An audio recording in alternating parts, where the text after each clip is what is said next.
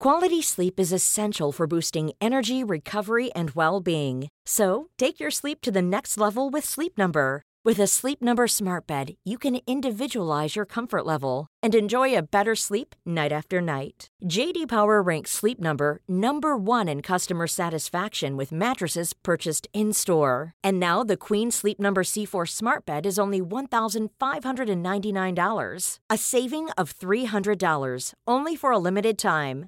For JD Power 2023 award information, visit jdpower.com/awards. Only at Sleep Number stores or sleepnumber.com. Millions of people have lost weight with personalized plans from Noom, like Evan, who can't stand salads and still lost 50 pounds. Salads, generally, for most people, are the easy button, right? For me, that wasn't an option. I never really was a salad guy. That's just not who I am. But Noom worked for me. Get your personalized plan today at Noom.com. Real Noom user compensated to provide their story. In four weeks, the typical Noom user can expect to lose one to two pounds per week. Individual results may vary.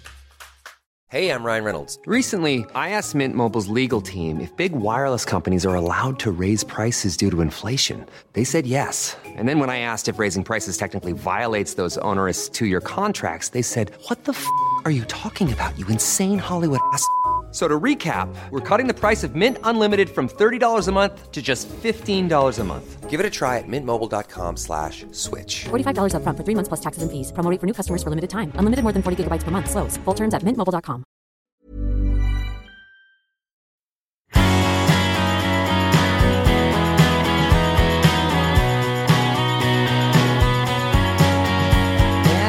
Kan i vår i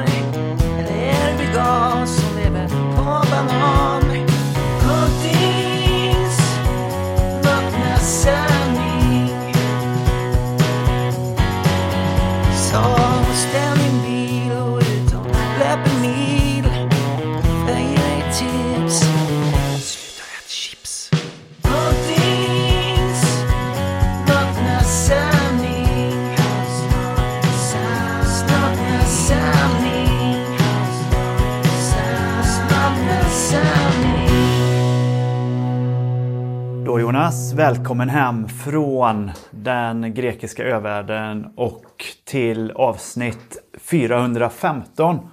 Jag har sett fram emot det här Niklas och jag har sett fram emot att få prata med dig också. Har du saknat mig? Ja, det har jag. Ja, det, detsamma, det gör detsamma. jag Niklas. När vi inte, när vi, du är min number one guy. Du är, man, du är min eh, eh, go-to guy när det gäller eh, manlig terapi. Manligt Undrar- samtalsstöd. Undrar ofta man är någons number one guy. Ja. Eller någons go-to guy. Men Det det är är inte inte så många gånger i livet tror jag inte. Nej, men det är inte samma att försöka prata med sin partner på det sättet. Det finns en annan känslighet eh, i det. Mm. det. När vi pratar med varandra så landar det ju aldrig i att någon av oss känner sig anklagad för något av eh, motparten. Nej, vi är lite som Instagram. En stöttande plattform för varandra. Ja, precis. Det är, märk- det är sjukt märkligt. Jag får sådana små headers eh, på mitt Instagramkonto ganska mycket. Så här, kom, typ så här, kom ihåg att eh, kommun, eh, Instagram ska vara en stöttande plats och förhåll dig till de här reglerna. Jag bara, vem har påstått att Instagram ska vara en, st- vadå, en stöttande plats? Det beror väl på vilken åsikt man är i frågan. Det betyder ju att då får du inte posta någonting som någon eventuellt kan ta illa, ta illa upp av, alltså en åsikt eller så. Nej, är det inte att du... Ja, precis. Och att du måste stötta alla andras åsikter. Även om du inte håller med. Ja, Du får inte liksom eh, gå emot det någon annan har skrivit att de Ja. tycker då gissar jag. ja det är väldigt Ja, det är väl, eh, det måste ju vara Instagrams ägare som har bestämt det såklart. Ja, men du, men du är ju väldigt stöttande Niklas och vi har, väldigt stöttande, vi har en väldigt stöttande eh, ton eller mentalitet eller en aura kring, kring våra träffar. Ja. Kring våra möten, kring Absolut. våra rendezvous. Jag försöker håna dig ibland också. Men, Ja, men det, men det, och jag tar men det aldrig, med kärlek. Ja, och jag tar ju aldrig åt mig att bli kränkt av det. Nej. Nej. Det är bra. Jag kan ju ventilera en viss oro för min fru ibland och det kan ju inte sällan leda till eh, en, en låggradig konflikt. Ja. Där det finns, ett, det finns en känsla av eh, påhopp eller attack eller, eh, eller missnöje eller så. Mm. Att man eh, sådär. Jag kan undra saker exempelvis. Och då, då, varför hoppar du på mig om det? Säger hon. Kan, kan det ibland vara. Så svarar Elin då. Jag bara, nej men jag bara undrar. Jag bara undrar. Jag bara känner mig orolig för det här. Jag vet inte hur vi ska lösa det eller så. Hon bara, men jag har inga svar. Nej, nej, nej jag vet. Men jag, det här är vad jag tänker på. Ja, men Det säger Sara till mig med ibland när jag säger någonting. Hon bara, ja, Nu känns det som att du tycker att jag ska lösa det. Ja, exakt. Jag ja. bara, nej jag har inte... Jag bara uttrycker en, en undran här. Ja, och det Hur kan- kommer detta att bli? Ja, och det kan ju landa i att det blir min uppgift att ta reda på någonting då. Men här är någonting som jag funderar väldigt mycket på. Då, eh, I sammanhanget då. Jag vet inte om vi har sagt det i podden, men vi ska ha barn igen. Det har ju Du, du har ju nämnt det bara i förbifarten tror jag. Ja, men jag har ju, vi, det har ju varit legat som en liten sån här grej, en liten, eh, en liten snackis som vi inte snackar om i podden. Men nu har vi ju gått ut med det på Överallt. ja, hela sammanhang. Borås Så här. Tidning. Ja, ja, där har det ju också synts i samband med kretsloppet och så. Men, jag har eh, lovat eh, Sara en sak som jag inte vet om jag kommer hålla. Men att när du nämner detta i podden så ville hon att jag skulle klippa in från det här avsnittet som vi gjorde för några månader sedan kanske. Där vi pratade om saker som vi aldrig skulle göra igen. Vilket den ena var att skaffa barn. Ja. Ja. Vi får, jag kanske inte klipper in det här. Vi får Nej, se. nej. Det- blir, det- blir du ledsen om jag gör det? Nej, det kan du absolut göra. Nej, men det var väl inte planerat såklart. Nej. Nej, men... eh, Och, ja, men... Ja, nej, men det blir så ibland. Hur, ja, och Ja. eh, vad, vill du säga något mer om det eller? Du ska, få, en, du ska få en dotter. Nej, ja, vi ska få en dotter. Ja, nej, det vi, vi är ju väldigt glada för det såklart nu. Och det är ju, man, måste vara, man måste ju vara lycklig. Men det väcker ju en del frågor och eh, en del orosmål naturligtvis. Livet blir ju mer utmanande. Och eh, det finns logistiska och eh, ekonomiska och eh, strukturella utmaningar i livet som måste anpassas och som man måste få svar på. Och det är ju typiskt det som kan skapa låggradiga konflikter då inom äktenskapet när man, när man ventilerar. I synnerhet då som Elin då gärna vill påtala att hon faktiskt är gravid också. Eh, och att det påverkar hennes humör. Eh, och i min tolkning också då förmåga att ibland tänka rationellt. Så. Jo, men som vi nämnde i förra avsnittet, eh, graviditet, det är ju övergående. Hög ålder som du lider av, det är något som man får dras med resten av livet. Ja, exakt. Ja.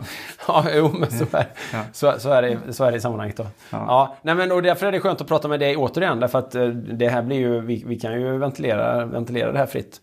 Ja. nej, men, eh, ja, men det här får man ju ha. eh, Nej, men jag tänker att det är på det sättet man bygger en familjedynasti. Så är det. Men att Elin är gravid tyder på att du ändå fortfarande har en viss testosteronproduktion i din kropp. Eh, Ja, åtminstone en, en specifik dag i maj då som jag kan härleda till den här händelsen. Det är ju inte så att, det är inte så att um, man har legat ihjäl sig precis som, som småbarnsförälder. Men, men tydligen en gång, en gång för mycket höll jag på att säga. Men eh, ja, En gång räcker. ja, en gång räcker ju tydligen. Eh, inte för att det har varit lite fler än en gång. Eh, ska, jag- ska jag ju ändå försvara mig med i, i ärlighetens namn. Rik, riktigt så tråkigt eh, liv har vi inte. Att det inte blir mer än en gång per halvår. Men eh, ja, nej, to- testosteronproduktionen fungerar ju. Eh, Vi ska ju prata om det den här veckan. Om, om man då liksom du vill ha en fungerande testosteronproduktion och kanske fler barn. Ja. Exakt. Det är, ett väldigt, det är ett väldigt bra ämne. Vi, vi ska prata, vi, precis, och det, nu ska vi sluta skoja en stund faktiskt för att eh, det här med vikande testosteronnivåer för eh, medelålders män, eller till och med faktiskt yngre män, eh, alltså män som inte än har kommit upp i min ålder, då, den aktningsvärda åldern av 50, lider ju väldigt mycket av en, en, en vikande kurva av testosteronproduktion och det påverkar ju mannen eh, oerhört negativt faktiskt. Det är ju det som gör en man eh, manlig. Eller det är ju det som särskiljer män från kvinnor på det hormonella planet. Det är ju då förekomsten av ganska, väldigt mycket testosteron naturligtvis då. testosteron får ju ofta klä skott eh, för det som anses vara dåligt manligt. Ja, så Men eh, eh, sanningen är ju den rakt motsatta naturligtvis. Att en, en sund eh, testosteronnivå och produktion eh, eh, Eh, det ger ju sunda män. Nej men en, en, en man med låg testosteronnivå eller en, en, eh, en orimligt eh, låg testosteronproduktion är ju en man som inte är frisk, medicinskt frisk. Alltså då har man ju en dysfunktion, då har man en hormonell dysfunktion. Och det finns ju ingen, det finns ju ingen som inte är totalt ideologiskt hjärntvättad eller som lider av någon, eller som inte, hän, som inte Eh, är följare av någon woke-religion eh, som tycker att det är bra. Det är väl inte bra med en massa män som inte är friska. Såklart. Därför att det har inte bara med förmågan att eh, få stånd eller att ha sexlust, eh, att kunna genomföra ett samlag eller att kunna eh, ja, kunna funka sexuellt. Jag menar, det har med så oerhört mycket mer också att göra. Alltså en mans eh, psykolo- psykologiska makeup och driv, entusiasm, livslust, andra biologiska funktioner i kroppen, muskulär funktion och så vidare och så vidare. Att ha, att ha sunda, friska testosteronnivåer är ju en, en absolut nödvändighet för att man ska fungera bra i livet. För att man ska få vara sig själv och för att man ska kunna vara ja, produktiv till och med faktiskt. Alltså låg, För låga... att man ska kunna vara eh, också till nytta för sin familj och för samhället. Ja, absolut. Så att det här med toxisk maskulinitet, det, det tillhör ju liksom inte ämnet överhuvudtaget i sammanhanget. Det är ju en helt annan eh, diskussion eh, som är av ideologisk karaktär. Men vi, när vi kommer till själva huvudämnet här sen så, så har vi då tio punkter som... Eh, tio punkter som eh, boostar testosteronet i kroppen Tio sätt att boosta testosteronet på ett naturligt sätt. utan att äta testosteron eller? Ja, utan att medicinera sig, för det kan man ju också göra. Och det ska man Vad gör man? Äter man testosteron då? Eller äter man någonting som boostar produktionen av testosteron? Nej, det tror jag inte. Utan jag tror man eh, har eh, antingen en kräm Ja. som man smörjer in. Och det har ju varit eh, under många år det klassiska sättet att dopa sig på eller mikrodosera testosteron. Någon sån här testosteronkräm som man smörjer in på skinkan exempelvis. Okej. Sen finns det väl också motsvarigheten till östrogenplåster, testosteronplåster. Och eller injektioner då. Så jag tror inte det finns någonting, jag tror inte det finns testosteronpiller om jag ska vara ärlig. Nej. Nej. Däremot har ju maten i allra högsta grad med testosteronet att göra och det kommer vi ju in på då. Just det. Ja, men det här handlar ju om hur man då stimulerar testosteronet på ett naturligt sätt. För det är ju den absolut första, första metoden. Jag menar, vi, vi tror ju inte på det här att allting som är så här, oj, min dåliga livsstil har eh, orsakat mig problem här nu. Så nu har det blivit ett medicinskt, nä, nästan till olösligt problem som läkarna får hjälpa mig att lösa. Typ, jag har eh, en begynnande fetma eller en begynnande livs... Eh, vad ska man säga? Kris eh, i mitt hälsotillstånd. Eh, det får ju gå väldigt långt tycker jag innan det, innan det blir Det ett... finns mycket man kan göra innan, man, innan man behöver Ozempic eller. Ja, det är bra att de här medicinerna finns såklart för de ändamålen i det fallet som man lider av. För det finns ju sjukdomar också som, som gör att man hormonellt liksom inte fungerar längre. Men det är inte det vi pratar om här. Vi pratar om den här som har blivit nu då tyvärr eh, livsstilsbaserade testosteron eh, dysfunktionen hos framförallt medelålders och åldrande män. Egentligen från för, ålder 40 uppåt. Vi kanske skulle kunna dra det ner ännu längre men det är ju väldigt tydligt. Man ser att eh, statistiskt så visar ju väldigt mycket eh, samtida forskning eller väldigt många rön tyder ju på att eh, västerländska män, för det är väl det man har studerat framförallt, att eh, våran då, testosteronproduktion eh, som helhet är betydligt sämre i alla åldrar än vad den har varit tidigare. I alla fall tror man det. Och eh, det ligger ju någonting djupt tragiskt i det.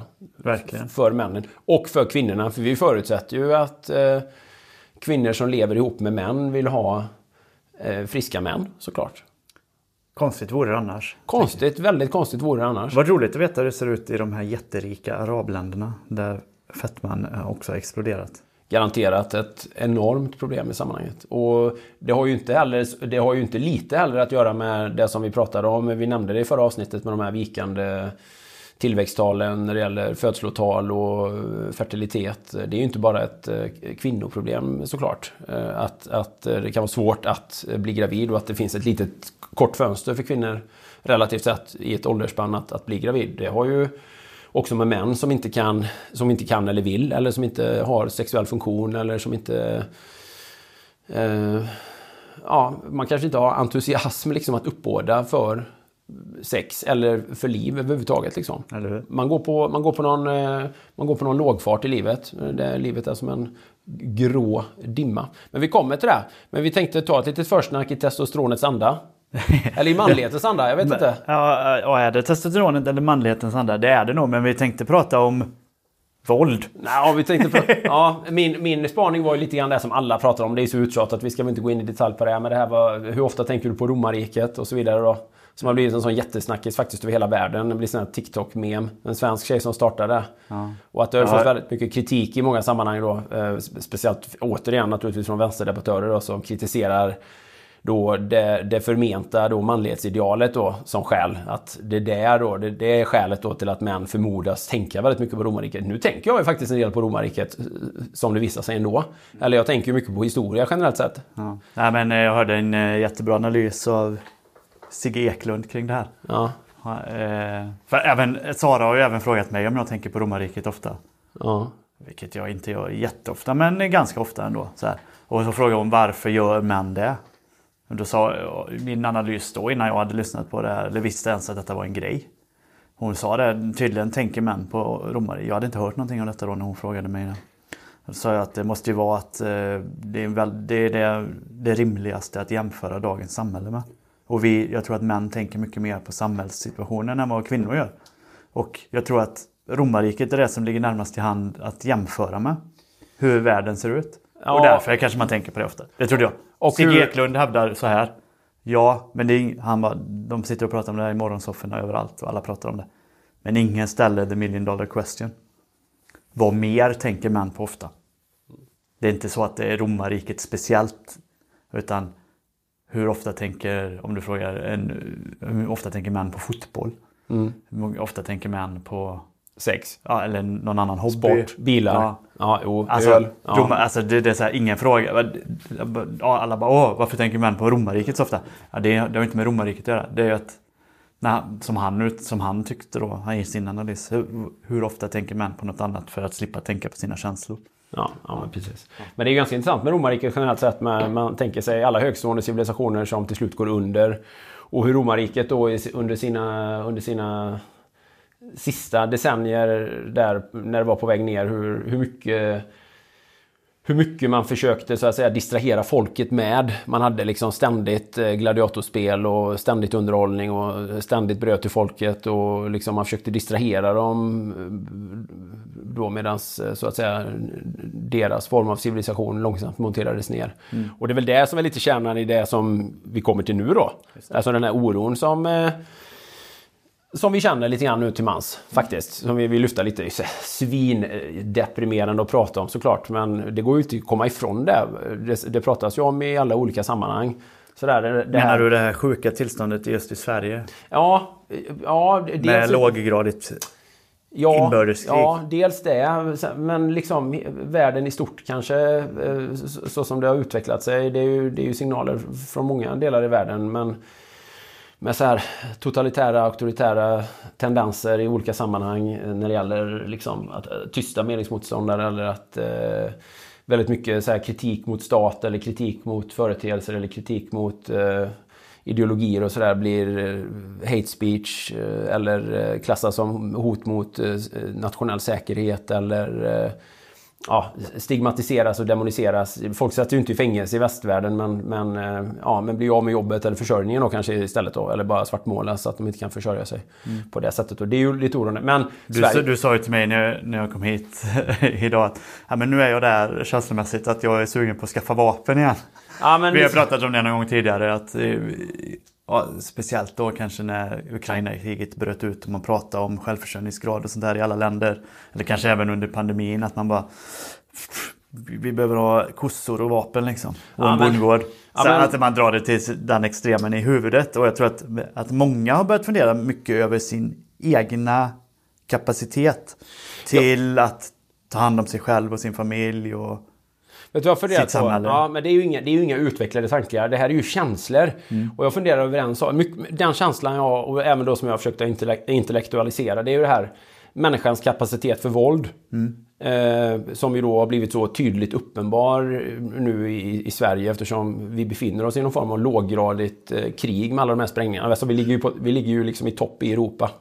fan har hänt med Sverige liksom? Vi ligger i topp i Europa i brottslighet, den här typen av gängvåld och i botten när det gäller ekonomisk tillväxt. Det är ju ett land på dekis så det är ju väldigt oroande. Och det är klart att det pratas om det men, men eh, och det är ju väldigt många som får klä skott för kritik och sådär. Och, eh, ja, det behöver vi ju inte gå in i, i detalj på tycker jag, vem som bär skulden för att det ser ut som det gör. Men, men den känslan som, som det kan föda hos mig, det blir ju så här eller, eh, alltså, eller min, min spaning är ju lite här med våld, det är ju att människan i alla tider som som det här mänskliga djuret vi är har ju alltid haft förmågan att försvara sig. Våld, så här, ja men någon gör någonting mot mig eller min familj. Ja, då kommer jag göra vad jag kan i min makt för att ja, men jag kommer slå ihjäl den personen. Eller liksom så här, det, var, det har varit en naturlig självklarhet och det, det ska vi vara glada för att naturligtvis att vi inte har att inte vi har ett samhälle som funkar på det här sättet. Men känslan jag har då liksom, och det är ju det som är så här lite sjukt att, ja men, ja, man, behöver jag ha vapen hemma för att försvara mig eller behöver jag, behöver jag träna mig själv i förmågan att utöva våld mot någon annan människa? Och, och, då, drabbas, och då drabbas jag av den här djupa insikten att jag är så fruktansvärt oförberedd på båda de situationerna. Jag har ju fått vapenträning i, i militärtjänsten. Men, alltså, och det är, ju inte en, det är ju inte en realistisk tanke liksom, så att ta mig inte på orden där. Det är inte så att jag tänker köpa ett vapen och ha hemma på något sätt så. Men just det här att det som vi ser nu överallt i alla sammanhang där det diskuteras, där det är på Facebook och inlägg som liksom eh, om man, om man liksom sätter sig ner och läser en stund, folk ringer polis, folk avbryter pågående rån och ringer polisen och det är goddag yxskaft. Polisen kommer inte, det bortprioriteras. Man ser, man ser ett pågående våldsdåd och, och liksom antingen får man själv kliva, antingen får man bara titta på eller så får man kliva in med risk att få eh, själv eh, ordentligt med stryk eller, eller ännu allvarligare konsekvenser. Och sådär att, och det, det, är en sån olustig, oskön situation. Det har eskalerat så snabbt de senaste tio, ja, de senaste tio åren, fem åren, det senaste året. Mm. Och det blir ju så här, okej okay, jag har två små barn och snart ett tredje barn liksom. Och så ser man på hur, hur vi som befolkning har utvecklats under de senaste hundra åren. Mm. Alltså vi har ju eh, blivit så otroligt trygga i att eh, staten tar hand om oss, att vi kan ringa polisen, ja. att vi inte behöver ha den här förmågan själva. Eh, och jag tror för min egen del, jag tänker ju mycket oftare på hur jag ska skydda min familj i en farlig situation än vad jag tänker på romarriket. Ja, ja. Och jag, jag vet eh, när jag, när jag bodde i Oslo då för snart, snart 20 år sedan. Flyttade jag till Oslo. Kanske 17 år sedan. Då vet jag att vi började kolla på det här UFC på... Först började vi kolla på K1 tror jag, någon sån här uh, kampsportsgala. Mm. Och så tyckte vi att UFC går inte att kolla på, det är helt sinnessjukt våld. Alltså jag kan titta på det och mår illa. Men så började vi kolla lite matcher där och sånt och så tittade vi på det här och så började man liksom lyssna på vad kommentatorerna sa och så blev man insatt i det och, du, du, du. och till slut var det ju väldigt spännande med UFC. Jag såg ju allt på UFC och jag tränade MMA och jiu-jitsu och kampsport när jag bodde i Oslo. Då. Och eh, det är ju det är ju en stor trend så. Och jag, jag tänkte på det idag när jag körde bilen hit för jag lyssnade på Joe Rogan. Han pratade med en jiu-jitsu-kille i en intervju som jag har lyssnat på. De har pratat också i 20 år har jag lyssnat på de två prata med varandra. Men så pratar de om hur man hårdast slår en armbåge. Ja. Så här, och är helt uppspelta och pratar om det. Och du vet, så här tekniskt bara, vart får man mest... Uh, where do I get most torque? Ska jag göra så här eller ska jag göra så här? Och du vet, det är så tekniskt och så här. Och jag blir direkt fascinerad av det mm. och började tänka på det också. Och så, tänkte, och så bara kom jag att tänka på när jag tittade på det. Tänk om Sara hade varit med och hon hade tyckt att det här var helt sinnessjukt ja, att två ja. män diskuterar detta. Ja. Men det... hade bara, varför diskuterar ni det? Varför, ja, varför behöver man veta det? Nej, men jag känner, det, det, jag känner så, så tänkte, och nu vet jag inte om Sara specifikt hade tänkt så, men hon fick vara den personen som jag tänkte som ser samhället som det skyddande skalet som det ska vara liksom. Och som hade tyckt att det är helt sinnessjukt att någon pratar om hur man slår en armbåge hårdast. Och jag, menar, jag är inte jätteintresserad av att slå en armbåge men det var, det var bara så fascinerande. Nej, men det, liksom. ligger, det ligger något i det. Ja. Och, jag, men jag, jag och så är... tänkte jag på det att, jag... att det där, jag tror att det växer och växer i folk. Men, men jag är precis som henne, alltså, jag blir ju äcklad av tanken på, på våld mm. på det sättet. Och jag, vet inte, jag har inte varit i en fysisk liksom, interaktion sen eh, typ mellanstadiet eller någonting. Du vet, man buffar på varandra eller har fysisk kontakt eller sådär. Mm slåss med någon. Det kommer jag inte ens ihåg när jag gjorde senast. Men det måste varit på lågstadiet eller sen man eh, föll ihop i en hög och brottades och varg eller någonting. Jag tror aldrig jag har slagits med någon annan än min storebror egentligen. Nej, nej men alltså, jag är så otroligt oförberedd eller så otroligt otränad i att kunna försvara mig eller, eller, att använda våld när, när våld krävs. Och bara liksom att ta sådana ord i sin mun sen när våld krävs. Och då, då är det ju rena så här, någon, liksom den förnumstiga delen i mig så här som lyfter en hand och bara, nej men våld ska väl aldrig, det, våld, våld är aldrig rätt, våld är, våld, våld är alltid fel. Det går väl alltid och, att tala det, folk till ja, rätta? Ja, det går väl alltid att tala folk till rätta. Eller det finns ett juridiskt system och det finns ett våldskapital, eller det, staten har ett våldskapital, man ringer polisen och, mm. och ja men du vet så här, det, den delen i mig talar så otroligt högt i det. Men samtidigt kan jag bli äcklad av min egen oförmåga att när, om, om det nu hade krävts, alltså säg gud förbjude, liksom i en, i en situation där man, man märker att det här kommer gå helt åt helvete. Här finns ingen väg ut annat än att det är upp till mig att lösa det liksom, annars kan det gå riktigt jäkla illa. Det kan, alltså, mängder med situationer i olika sammanhang. Så vi läser ju varje dag i tidningen, ja, men, han bortförd, misshandlad, ut, utsatt för utpressning eller vad det nu än är. Liksom. Och det är klart att det, det kanske är inom vissa grupperingar av människor, det ska vi låta vara osagt så, men ändå. Alltså det finns ju Ja, men om man ser på den här senaste vålds... Ja, men herregud. Den, senaste, den här senaste våldsvågen som har varit nu då i, under september månad. Vad är det? Är det tre eller fyra oskyldiga som av misstag har skjutits ihjäl? Ja, och det är klart, och det hjälper ju ingen nivå av våld, liksom att man kan försvara sig. Om det är någon som skjut, skjuter, skjuter bara random in, då har man ju, liksom, då har man ju bara jättemycket otur. Men jag läste i tidningen häromdagen, någon som blev rånad i Borås. Här, en medelålders man eller en 35-årig man. Bara så här, vi vill ha din telefon. Det har blivit eh, spark, sparkar och slag och vilken otrolig förnedring att liksom bli utsatt för en sån grej. Ja, polisen har inga spår. Ja, men så är det ju hela tiden. Ja, Alltså, de kommer inte söka de kommer heller söka efter nej, några spår. Ja, nej, men nej. Och då tänker jag så eller någon kvinna som skrev på Facebook, hon, hon, skulle, hon, hon såg liksom fyra mot en i någon sammanhang och hon sprang ut och skulle göra någonting och ringde polisen samtidigt och du vet, de kallade henne en massa tillmälen och hon filmade dem och och polisen började ställa massa irrelevanta frågor. Hon bara, skicka en polis! Skicka en polisbil för fan! Och de började ställa, bara ställa massa fr- frågor. Men det får vi ta sen. Nej, blev ingenting. Polisen kom aldrig. Bara nedlagt. Eller så här. Situationen var ju över sedan länge liksom. Sen, du vet, det är så jag tänker. Jag, du vet, då tänker jag så här, men jag är ute med mina barn någonstans och vi går. Eller, och så råkar man ut för en sån här situation. Vad är... Hur, hur långt ska det gå innan ja, man gör någonting, man reagerar då själv. Alltså, och hur skulle man göra? Alltså, vad ska jag göra? Jag kan inte ta mina barn under armen och springa. Det går ju inte. Det, det, det kommer man inte komma långt med. Så man hamnar i ett läge så här, ja, men nu är det jag eller dem, eller nu är det jag eller så. Eller här, här är frågan om antingen utsättas för någonting som är så o, onämnbart fruktansvärt eller bara att bli förnedrade. Så här, den känslan väcks. Så här att men, jag får fan sluta med all den här träningen som jag håller på med nu. Jag behöver gå en sån handfast, stenhård jävla du vet, kurs, utbildning. Där jag behöver lära mig för det första att få en smäll. Jag har inte fått en smäll i hela mitt liv. Du vet hur man reagerar om du får, om du blir, om du får en smäll, hur man reagerar. Vi kan testa nu. Nej, nej men, men ja, precis. ja, precis. Den här, det här att få ett slag i ansiktet eller någonting, hur man, hur man reagerar i sammanhanget. D- Det är ju också, det där var väl någonting alla människor i alla tider var vana vid, liksom att kunna klara av den typen av smärta eller konflikt. Alltså förstår du? Det, är liksom, det är så oerhört borttränat hos oss idag.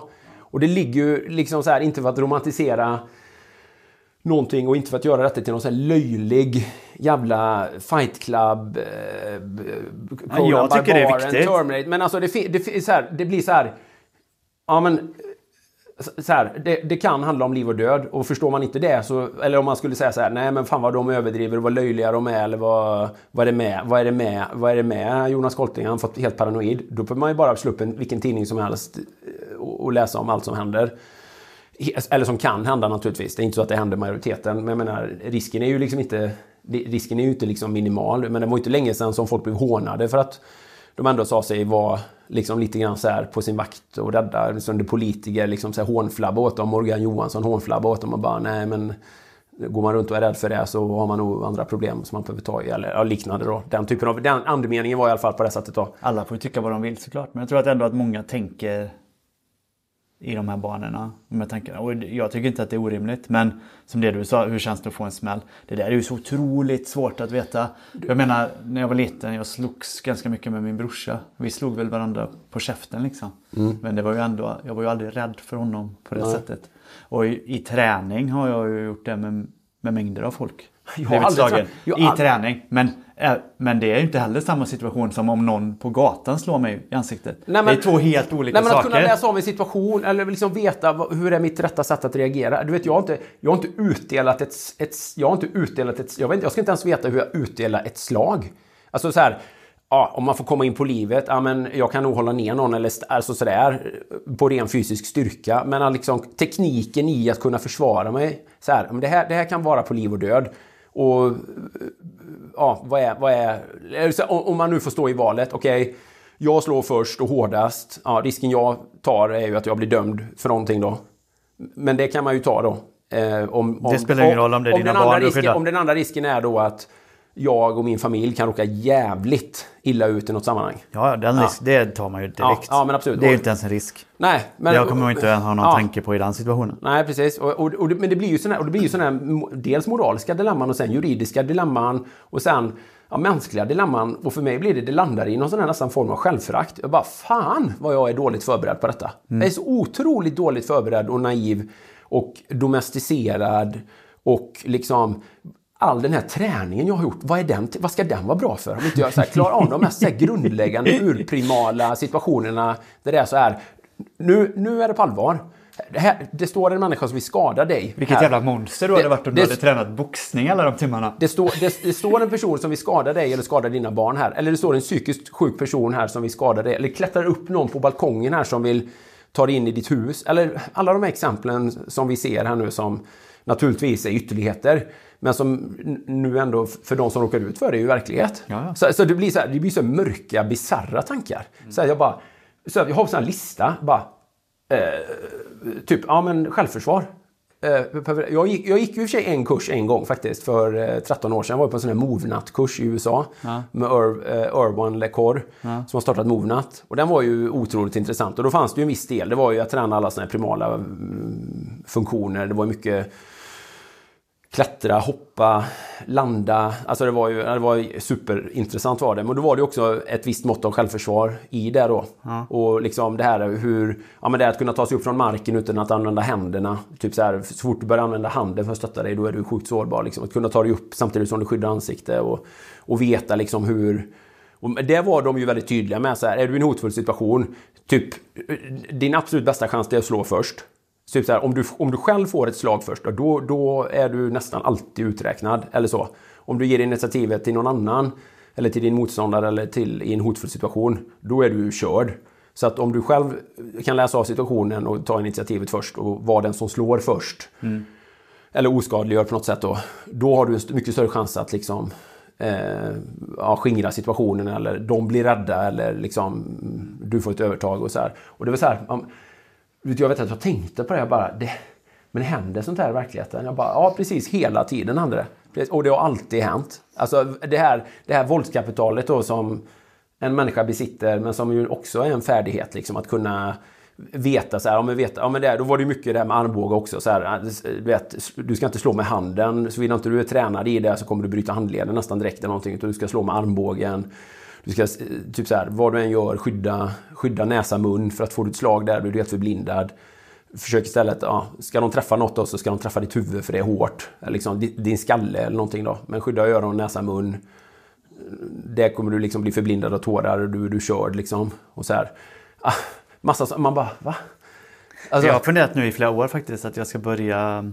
Det finns ju en eh, bra jujutsu-klubb här i Borås faktiskt. Jag har en kompis som går där. Jag tänkte att jag ska börja med det igen ja. För det, är- ja, det är ju inte slag och sånt utan det är ju mer grepp och sånt. Det är, ju otroligt... Eh, Men på den, framförallt är det bra träning.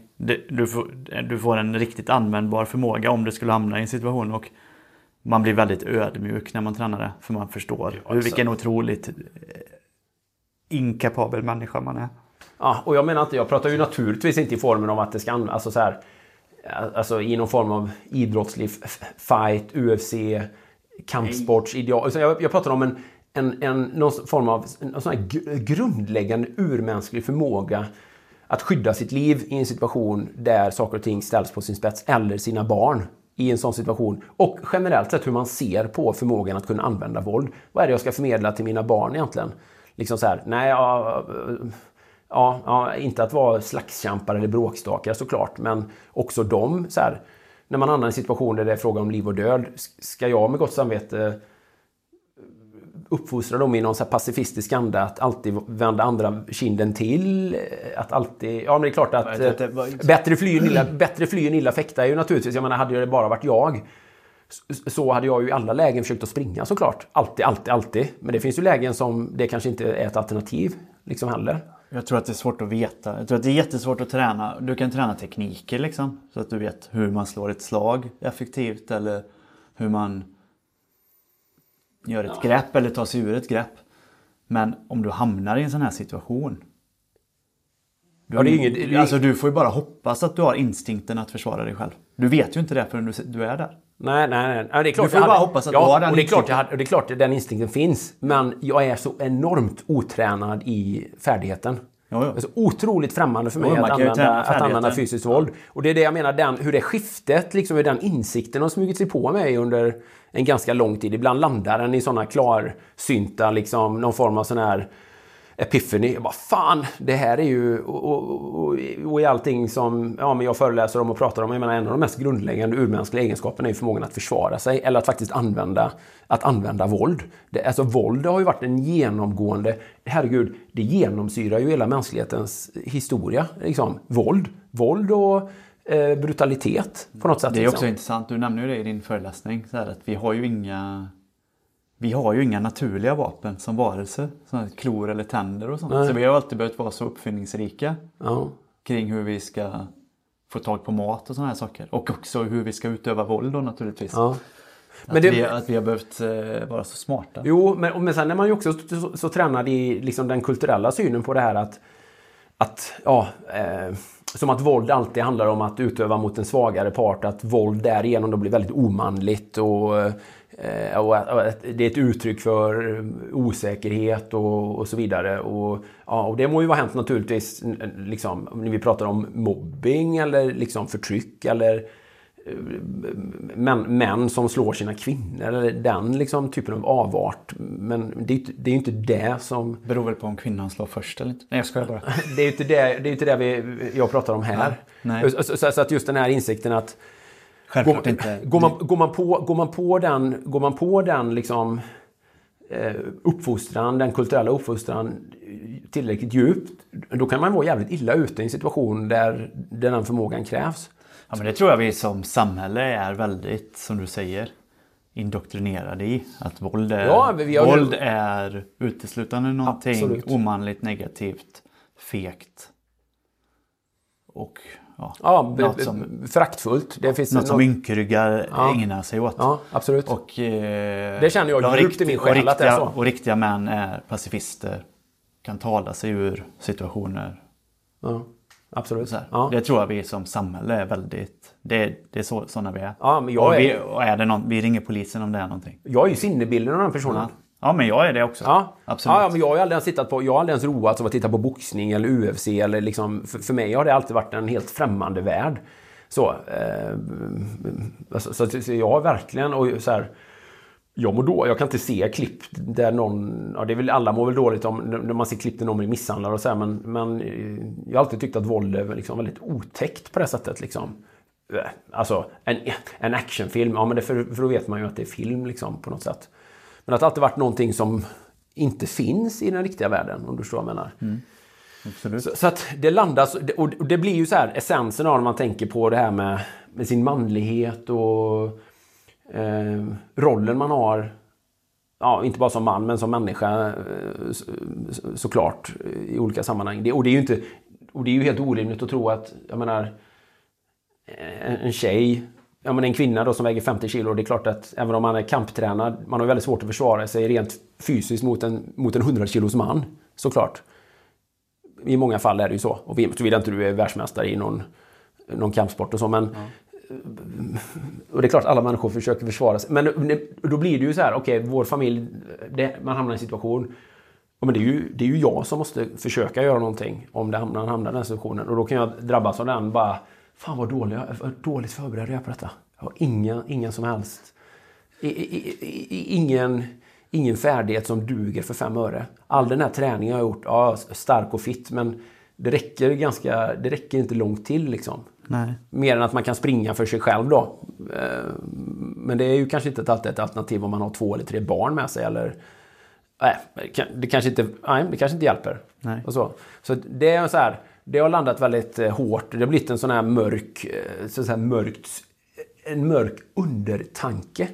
Som, som har krupit sig fram som en sån här, typ så här, jag måste, lära, jag måste lära mig någon form av grund i det här. För min egen eh, självrespekts eh, respekts skull, faktiskt. Hur ska du gå tillväga nu då? Vart- ska du börja? Nej, jag vet inte. Det har inte kristalliserat sig i någon... Jag hade varit väldigt nyfiken på vad våra lyssnare tänker runt det här faktiskt. Ja. Eh, Jag hade varit väldigt nyfiken om det är fler som har samma tankar som, som jag. För, för jag, menar, jag känner... Alla jag känner är, precis som jag i det här fallet. Jag känner ingen som är, ja, förutom de jag känner som är mm, poliser eller som har liksom en mer seriös militär, en militär bakgrund då. Eh, och de ja, pr- pratar ju helst inte om sådana saker ändå. Liksom. Men man förstår ju att de, de är ju tränade på våld och har sett våld och har liksom utövat våld själva på ett helt annat sätt. Då. Men för mig är det så här bara, det är så, det är, det är så, det är så världsfrånvänt på något sätt. Då. Så jag hade varit väldigt nyfiken på hur många andra medelålders män, småbarnspapper som har liksom lite grann samma känsla idag kanske. Att så här, ja, jag behöver nog skaffa mig lite grundläggande färdigheter. Både i att ge och ta en smäll. Liksom. Eh, Det, det låter ju löjligt på ett sätt. Och det, det, jag, det, jag reagerar själv med att säga att det, det, lå, det, är löj, låter löjligt. Ja. Men, men känslan är inte att det är löjligt. Nej. Ja, jag håller med dig till 100 procent. Ja. Det, är så mycket Då kan man väl mejla då? sjukt- Det är så sjukt motstridiga känslor i det här. Så här jag bara, vad, vad, vad landar det i då? Ska jag gå någon... Vart, vad, vad ska jag göra då? Vart, eh, så här, vart vänder man sig? Och då pratar jag ju så här, jag pratar ju inte så här, ja men nu ska vi, det är så här de, de idrottsliga reglerna. Nej, jag pratar om ful, jag pratar om fulförsvar. Jag pratar om så här, tillfoga största möjliga skada. Eh, oskadliggöra. Du vet, det handlar inte om så här, ja men här har vi boxningens regler, ja det är säkert jättebra att boxas och kunna det, men jag pratar så här, fulförsvar. Pratar så här, skydda livet, oskadliggöra motståndaren. Någon, någon eh, krav maga eller någonting. Någon, alltså, jag vet inte. Någon israelisk militärpolisträning. Så på den eh, nivån. Men då säger vi så här då, att om man är intresserad av att starta en fight club tillsammans med Jonas Koltring i, och man har, sitter inne på en bra källare och att vara i så mejlar man såklart till Nej, nej, Jonas nej, inte fight, inte- eller Niklas Nej, nej men inte, inte Fight Club på det sättet. Alltså inte så... In, inte, inte en Brad Pitt. bara. Inte en Brad Pittsk eh, Fight Club, men eh, alltså... Mejla gärna tankar kring detta. Ja, men alltså, jag är väldigt nyfiken på hur fler resonerar kring de här frågorna eller kring den här känslan. Jag vet inte vad det ska utkristallisera sig för min, i min... Det, det, det, när jag, så fort jag tänker ett steg längre i det här så bara tänker jag så här. Ja, det är ju ett jävligt bra sätt att bli ordentligt skadad på här som 50-åring. Liksom, att man... Du vet så här... Man börjar med kampsport. Ja, men du vet så här, eh, du vet folk drar igen. Jag, du vet, jag hade gått på en sån här träning, jag hade börjat med en här jujutsu-träning. Så jag bara... Aj, aj, aj, aj, nej, det, nej, det är jag lite, inte så, vet, där är jag lite stel där. Men det är många som börjar med det i hög ålder och som eh, blir helt maniska och bara kör på. Vad hette han, eh, den här amerikanska stjärnkocken som sedermera tog livet av sig? Eh, Bourdain.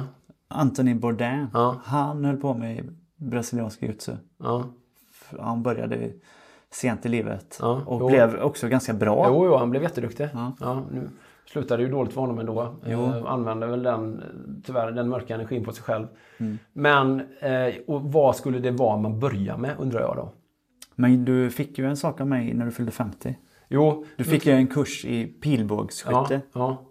Det vill kän- bara börja där. Ja, jo. Och det Det känns är ju inte lite... jättestor Nej. skaderisk tänker jag. Nej, och det Utan känns- en ganska låg skaderisk. Ja, men det känns lite... För dig i alla fall. Ja, men det känns- för den du skjuter på. Det, det känns ju lite så här first blood falling down. Ja. Typ så här... Ja men om folk klättrar upp mot sin balkong, kan du stå där uppe Ja, som en sån ja. brittisk eh, knäckt? Ja, och det, skjuta känns, neråt? det känns lite grann som uh, så här, Una-bombaren eh, vände världen ryggen och liksom utöva terror från distans. Ja, men inte, no, ja, det, det ska bli kul att skjuta, skjuta båge, Niklas. Ja.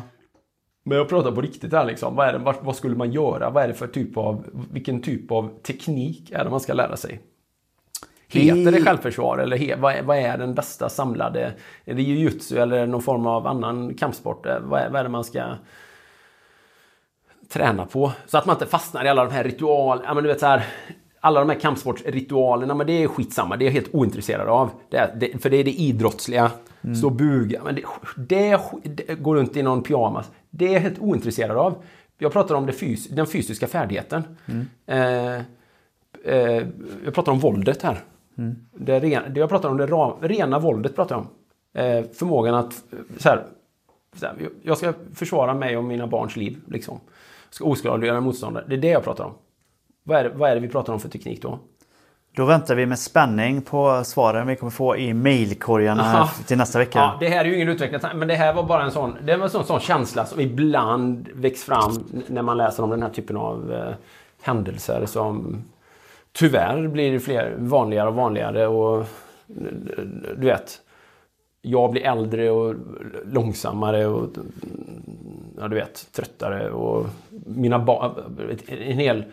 Ja, snart har jag tagit fotbollslag här med barn som springer omkring liksom. Som man har med sig i alla sammanhang. Nej men det... Nej, jag förstår det Ja, precis. ja det, det är liksom en så. Det är en, sån- det är en, sån- det är en sån djupt primal en djupt primal känsla som, som har landat eh, i mig. Och Den, den är ju, det är ju en mörk känsla. Det är en jättemörk känsla. För, och det är ju så, det är ju, jag skräms ju lite grann av den känslan också. För att världen har blivit sån. Faktiskt. Men det är ju så uppenbart att när man tar bort de här skygglapparna som man är så van vid i det här. Ja, men polisen finns där för att skydda en och samhället är så uppstyrt styrt och världen är så uppstyrd. Nej, den är ju inte det. För I alla olika sammanhang, i alla fall, civilisationen ramlar precis hela tiden. Eh, och krig bryter ut och konflikter och helt plötsligt, eh, eh, ja, men, helt plötsligt så är det folkmord och ja, så, ja, men vi ser ju det, det är ju genomgående i historien hela tiden. De här små, små perioderna av civilisation och relativt lugn och någon form av eh, överstatlig organisation. De är ju otroligt få och långt emellan på något sätt. Ju. Och nu kan vi ju liksom se sprickor i den fasaden på ett tydligt sätt tycker jag.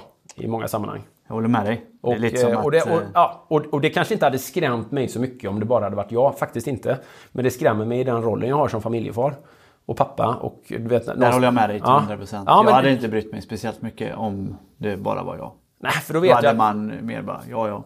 Ja, eller Då, liksom... hade det mer, då hade man mer kanske med, kanske inte fascination men med, då hade man ändå med intresse sett på händelseutvecklingen. Det hade intresserat den på ett annat sätt. men då- nu är det mer, Ja, men då nu vet, skrämmer ja, det mig mer. Då, då, vet, men då är jag fortfarande av den inställningen att ja, men i nästan alla situationer hade jag själv personligen antagligen kunnat springa därifrån eller liksom på något sätt. Ja, men, ja, men lite så, bättre fly än illa fäkta såklart. Men det blir ju också så, vad, i vilket paradigm, på vilket sätt tar man det här samtalet med sina barn och i vilket, vilken anda uppfostrar man dem och, och, liksom, och lär dem någon form av filosofi kring det här, kring så här, hur mycket vad, vad, hur mycket, vad ska man acceptera att ens barn råkar ut för? Eh, innan man säger så här till dem, nej men det är okej att slå tillbaka faktiskt. Eh, Förstår du? Det på riktigt är det så. Ja. Så, så här, I vilken situation är det så här, nej men eh, då ska du faktiskt slå tillbaka. Så här, nej, du, du ska inte låta dem göra så med dig. Nej, då slår du tillbaka. Eller, eh, eller eh, till och med, då slår du först. Ja, faktiskt. Det- Och det blir, ju, det blir ju väldigt grovt att säga sånt, men på något sätt är det ju... Ja, vad har man för inställning till de här sakerna? Jag har inte behövt reflektera över det tidigare i mitt liv. Alltså, så det är ju det är väldigt mörka, det är mörka tankar. Det, det, och det, det stressar mig lite. Det stressar mig ganska mycket faktiskt när jag har tänkt på det. Jag blir jättestressad nu när vi pratar om det. Då byter vi och pratar om någonting som är raka motsatsen då. Någonting ljusare tycker jag. För om man då, eh, till skillnad från dig, vill utveckla en idrottslig sida av någonting som du inte vill göra med kampsport. Eh, så kan man ju ändå göra det inom den här idrotten som du har hållit på med, triathlon. Eh, genom att hoppa på coachingen Ja. i Karlting Borssén Ja, just det. kan man få en otrolig utveckling i just det idrottsliga och i en väldigt ljus och positiv anda. Ja. I, i, kanske som ett litet ljus då i allt detta mörker Hur känner. Nej, men, men nu, vi, vi måste ju få bejaka de, de mörka. Vi, vi vill ju vara transparenta på den. Det, här, det, det vore konstigt att inte få prata om det. Liksom. Men, men eh, nej, nej, och så är det ju naturligtvis att eh, eh, det, det finns ju många, det finns ju många roligare drivkrafter rent fysiskt att utveckla och att, och att vara i väldigt bra fysisk form i alla sammanhang gör ju stor skillnad i livet. Så att, eh, det, det är ju eh, en bra start för vad det nu än är som man vill använda det till. Om det nu är så för att springa ifrån otäcka situationer. ja men fakt, det är ju sant. ja, ja. ja, Ja, ja. och så att, eh, ja, nej, men vi har ju, nu har vi dragit igång våran eh, CB-säsong här. Ja, säsongen är igång. Ja, nu, den drog igång i eh, måndags.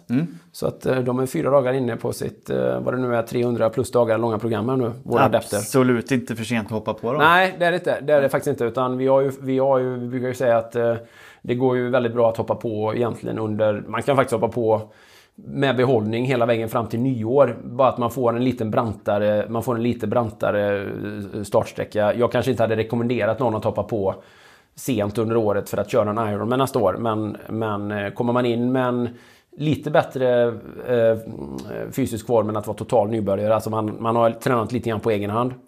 Och har liksom eh, kanske något över normalkondition och inte har, man, typ man har inte 40 kilos övervikt att plocka bort från början och så vidare. Och så vidare. Då kan man absolut hoppa på programmet ganska sent under året, typ november till och med. Och sådär och ändå komma in i det. Alla, alla adepter får ju liksom den här uppstartsperioden. Man kastas ju inte rakt in i schemat när man startar om man hoppar på sent. Så. Mm. Men nu under hela oktober, eh, så de som har varit lite sena på bollen där tycker jag absolut ska ta, ta chansen. Vi har ett fantastiskt härligt gäng och alla är superpeppar och det är kul att se hur många som eh, peppas av communityn. Vi har ju en community som är fantastiskt stark och där tror jag folk verkligen känner sig hemma för att man på Facebook-sidan och sådär och genom våra digitala möten så förstår man att alla andra är också nya väldigt mycket och alla har lite grann samma farhågor och känner sig lite nervösa och de flesta lider av eh, någon sån här eh, imposter syndrome att man liksom egentligen inte hör hemma där och man tänker att alla andra är superatleter men, men nästan ingen är där faktiskt. Nästan alla är väldigt mycket nya.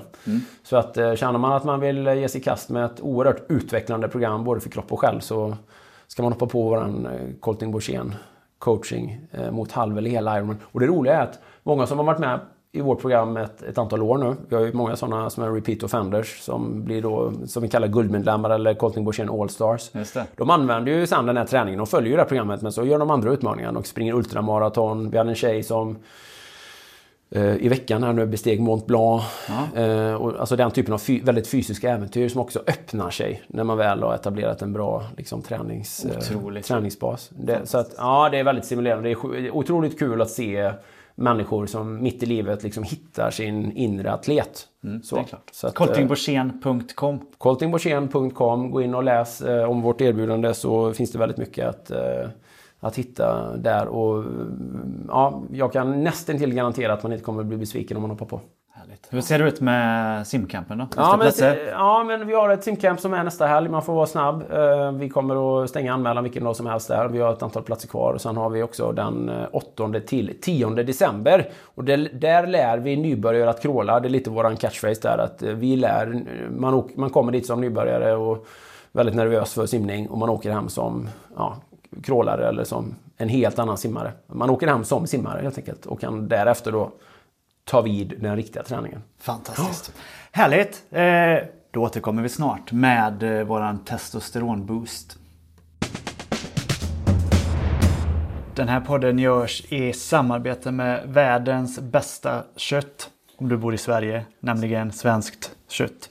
Svenskkort.se hittar man, dem, eh, hittar man eh, svenskt kött då på internet. Man hittar också svenskt kött med, ja, utan o över röt då, på Instagram. Och de här hemsidorna och eh, eh medieportalerna är enastående i det avseendet att man kan hämta inspiration hur man tillagar sitt kött, hur man äter kött, hur man gör kött, kött varierat och gott. Man eh, kan lära sig jättemycket om den positiva påverkan som eh, svensk köttproduktion har på en mängd olika områden. Eh, allt ifrån glesbygdsarbeten till svensk självförsörjning, till ekologiskt kretslopp, till biologisk mångfald, till förvaltande av kulturarv, Eh, och så vidare och så vidare. Eh, världens bästa mat, eh, mest, mesta biotillgängligheten som är möjlig, alltså för oss människor att äta och så vidare. Det finns oerhört mycket material och det finns många myter, att, det finns många dimridåer som kan, som kan upplösas genom att studera och läsa de texterna som, som finns där. Och de har ju också en väldigt påtagligt medveten så att säga, eh, ja, klimatmedvetenhet eller eh, alltså en, de har också ett väldigt eh, engagerat arbete i, i de här viktiga frågorna som har med miljö och eh, ekologi och så vidare. Härligt! Eh, kolla in svenskt kott på internet och stoppa in svenskt kött i munnen så ofta det bara går. Millions of people have lost weight with personalized plans from Noom. Like Evan, who can't stand salads and still lost 50 pounds. Salads, generally, for most people, are the easy button, right? For me, that wasn't an option. I never really was a salad guy. That's just not who I am. But Noom worked for me. Get your personalized plan today at Noom.com. Real Noom user compensated to provide their story. In four weeks, the typical Noom user can expect to lose one to two pounds per week. Individual results may vary. Say hello to a new era of mental health care. Cerebral is here to help you achieve your mental wellness goals with professional therapy and medication management support. 100% online. You'll experience the all new Cerebral Way, an innovative approach to mental wellness designed around you. You'll get a personalized treatment plan from a therapist, prescriber, or both in a safe and judgment free space. Your cerebral therapist or prescriber will outline a customized plan with clear milestones along the way so you can get to feeling your best. With Cerebral, you're not alone in your mental health journey. We're here to empower you to live a fulfilling life. So take that first step towards a brighter future and sign up today at cerebral.com slash podcast and use code ACAST to get 15% off your first month. Offer only valid on monthly plans. Other exclusions may apply. Offer ends July 31st, 2024. See site for details. Quality sleep is essential for boosting energy, recovery, and well being. So take your sleep to the next level with Sleep Number. With a Sleep Number smart bed, you can individualize your comfort level and enjoy a better sleep night after night. JD Power ranks Sleep Number number 1 in customer satisfaction with mattresses purchased in-store. And now the Queen Sleep Number C4 smart bed is only $1,599, a saving of $300 only for a limited time. For JD Power 2023 award information, visit jdpower.com/awards. Only at Sleep Number stores or sleepnumber.com. Då Jonas är det dags för den här veckans avsnitt höll jag på att säga. Men den här veckans ämne. Temaämne. Huvudämne. Huvudämne. Vi har ju varit inne på. Vi har ju, vi har ju varit testosteronstinna fram till nu. Ja, och det tänker vi fortsätta med då. Ja. Eh, Eftersom eh, vi som gör den här podden är två i allra högsta grad testosterondrivna individer, eller? Ja, tvek, tveklöst på basen av vårt manliga kön Ja, är vi ju det. ja. Det ligger i... Det oavsett ligger, vi vill eller inte. Ja, exakt. Oavsett om vi vill eller inte så dikterar eh, biologi, evolution eh, och ett eh, flermiljonårigt arv den förutsättningen. Det är ingenting som eh, någon trendideologi kan förändra. Så är det.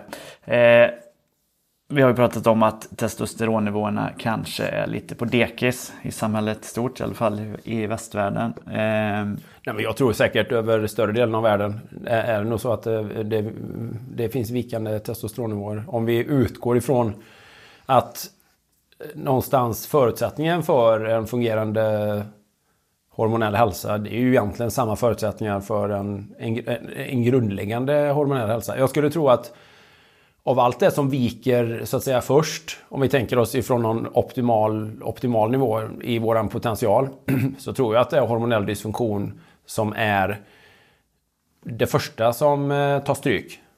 På många sätt. Alltså innan mer, mer allvarliga, om vi tänker oss eh, allvarligare sjukdomar som verkligen är av modernt snitt. Som typ eh, diabetes typ 2 eller eh, en djupare form av metabol ohälsa. Det är ju mer, då har du ju gått mycket längre in i ohälsan. Snarare är det ju så att hormonell dysfunktion, och för män då är det ju i regel testosteronbrist eller dålig testosteronproduktion. Det är ju mer, det klassas ju mer som någon form av symptom på ohälsa. Att det, är, lite, det är lite gråzons ohälsa. Jag skulle gissa att man är ganska dåliga på, tror jag, i Sverige att, eh, ja i alla fall fram till alldeles nyss, att eh, eh, prata om hormonell dysfunktion på det sättet i fråga om testosteron som ett problem. Det är snarare någonting som man ah, kanske accepterar tillhör åldrandet och ja, såvida inte det är liksom en diagnostiserbar sjukdom. Det finns ju flera liksom hormonella sjukdomar man kan ha där man inte producerar ja, kanske kortisol eller något annat. Eh, eller ja, det är liksom olika typer av eh, sjukdomar som manifesteras som det krävs medicin till. Men mer den här gråzonsohälsan. Jag tror att eh, i ljuset av allt annat som är större problem så accepterar man det som en normal avvikelse många gånger ja. Och det är väldigt synd för att jag hur, tror att hur länge folk- tror du att det har eh, varit så då? För alla de här, vi ska ju, vi ska ju lista tio sätt att, att boosta sitt testosteron. Kanske på ett lite natur, naturligare sätt än att, eh, än att ta någon medicin eller så här. Och eh, jag tänker mycket av de sakerna som vi listade. Om man säger, jag lyssnade på någon annan podd idag där de pratade om så här. Hur var det egentligen så här, i början på 1900-talet? Bo i en stad där det inte fanns bilar och sånt. Det, kunde, det kom liksom ingen mat på vintern. Eh, Det gick inte att få tag på vitaminer och det var ingen solsken och det fanns ingen riktig mat. Och folk gick på toaletten i utedass som var för ett helt kvarter och sånt här. Och folk dog av förkylningar och sånt. Ja, det var ju andra Men- problem på den tiden. Ja. Samhälls, Men jag tänker så här, På det stora hela var det ju ändå betydligt färre som bodde i stora städer. Det Ja. var ju ändå en relativt liten del av eh, världens befolkning som bodde i, i stora städer för 120 år sedan. Mm. Men jag skulle nog säga att eh, testosteron, vikande testosteronnivåer har blivit ett problem i samma takt som eh, alla andra välfärdssjukdomar har krupit på. Alltså i samma takt som vi har blivit moderna människor så är väl det nå- någonting som följer i spåren av det. Jag tror att vi har en tyst epidemi av testosteronbrist hos män. Tveklöst är det så. Speciellt som det har blivit lite problematiskt att prata om testosteron. Testosteron är ju It's a four letter word nästan på många sätt. har det blivit. Det är förknippat med många dåliga. Det finns ju många, det finns ju liksom många fraser eller uttryck där testosteron tolkas negativt. Liksom. Testost, testosteronstinna hannar eller ja, det var... Man klev in i den lokalen man kände hur det liksom var fullt av testosteron. Alltså underförstått då, det var massa brötiga, högljudda män där inne som mätte både verbala och fysiska krafter mot varandra och så vidare. Så det tolkas ju med våldet väldigt- låg under ytan liksom. Ja, exakt. Man har ju den här eh, negativa tolkningen av testosteron i många sammanhang i vår populärkultur eller i vår samtid. Och det är ju inte heller till gagn för, eh, alltså, för kommunikation runt den här frågan. Nej. Jag tror inte det, utan eh, man ser inte det kanske som ett eh, så stort problem. Jag menar, så har vi ju liksom en aktiv ideologi, känns det som nästan som det vi ska utjämna väldigt mycket skillnader mellan kvinnor och män. Jag menar, i någon form av jämlikhetssträvan. Eh, sådär. Jämlikhet eh, är ju jättebra i sammanhanget, men vi kan ju inte frångå den biologiska förutsättningen som vi har som män. Att vi ska kunna fungera och vara produktiva och friska framförallt. Att må bra till kropp och själ. Vi är absolut beroende av eh, sunda testosteronnivåer. Och, eh, ja, och här kommer då 10 tips på hur man boostar dem på ett eh, naturligt sätt till gagn för sig själv och för sin omgivning och sin familj. Och hela världen. Ja, men män i balans, män, friska män i balans är ju till stor, eh, till stor eh, hjälp för alla andra såklart. Men friska människor överhuvudtaget. Men människor som mår bättre än sämre. Det är mycket bättre med människor som mår bra än dåligt. Så är det. Det utgår vi ifrån. Verkligen. Vi utgår ifrån att det är en absolut sanning i, i, i livet. Att eh, friska, eh, friska, balanserade människor eh, är till större nytta både för sig själva och andra. Att ha sjuka människor i ett samhälle, det är ju ingenting som vi önskar eller borde önska eller borde acceptera eller se som någonting... Ha, liksom, det ska vi inte ha en undanglidande attityd gentemot. Så är det. Men detta ska bli väldigt spännande Jonas att höra de här. Och vi börjar med den eh, grejen som eh, du kanske är lite ansiktet utåt för. I Sverige i alla fall. Jag har blivit the spokesperson för det. Ja. Har du det? Alltså för mig är det så naturligt att du pratar mycket om det. Men jag tror ändå att det är eh, att du är lite spokesperson för den här företeelsen i nog- Sverige. Ja, men jag har nog blivit hyfsat förknippad med det känns det som. Eh, speciellt under det senaste halvåret. Så jag vet att det är väldigt många som har börjat följa mig. Eh, på basen av eh, då, korttidsfastan. Ja. Eh, Och, eh, Och din eller egna version som är måndagsfastan. måndagsfastan. ja. Mm. Den här eh, eh, kick-offen på veckan liksom. Ja, precis. Och ibland, ibland brukar jag hashtagga också koltingfastan. Ja. Så, att, så att jag tar lite, jag tar lite patent, tar lite... Så här, jag claimar lite ägandeskap av det. Ja, men är det lite fasta? Är det hormonboostningens liksom... eh, Är det basen på pyramiden? Eller Det säger? är, det är liksom... eh, det är the holy grail. The Holy Grail. No, jag vet inte om det är... Är det inte om är det den enskilt eh, bästa saken? Om man bara ska göra en sak. Ja, men kanske inte för, bara för testosteronet. Det är ju den enskilt bästa vanan rent generellt. Alltså det är så svårt att plocka ut.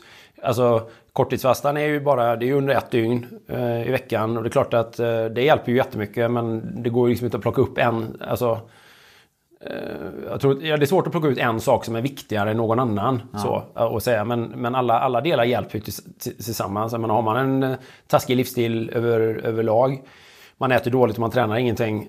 Ja, 24 timmars fasta i veckan kommer ju ändå bi- bidra med en väldigt positiv effekt för den tiden. Men det kommer ju inte vara en helhetslösning. Det är ju, inget, eh, det är ingen universalmedicin som, som hjälper mot alla problem om man inte också adresserar allt annat. Men jag kan tycka att fastan är en väldigt bra utgångspunkt eftersom det påverkar psyket på ett väldigt positivt sätt. Så att det kanske är enklare och lättare att också adressera andra problem längs vägen. Jag tror att det är en väldigt bra, det är en, det är en väldigt bra bas att bygga ifrån och sen göra andra saker bättre i sammanhanget. Jag tror att det föder en, en lust och skapar ett intresse och en medvetenhet kring de andra delarna också.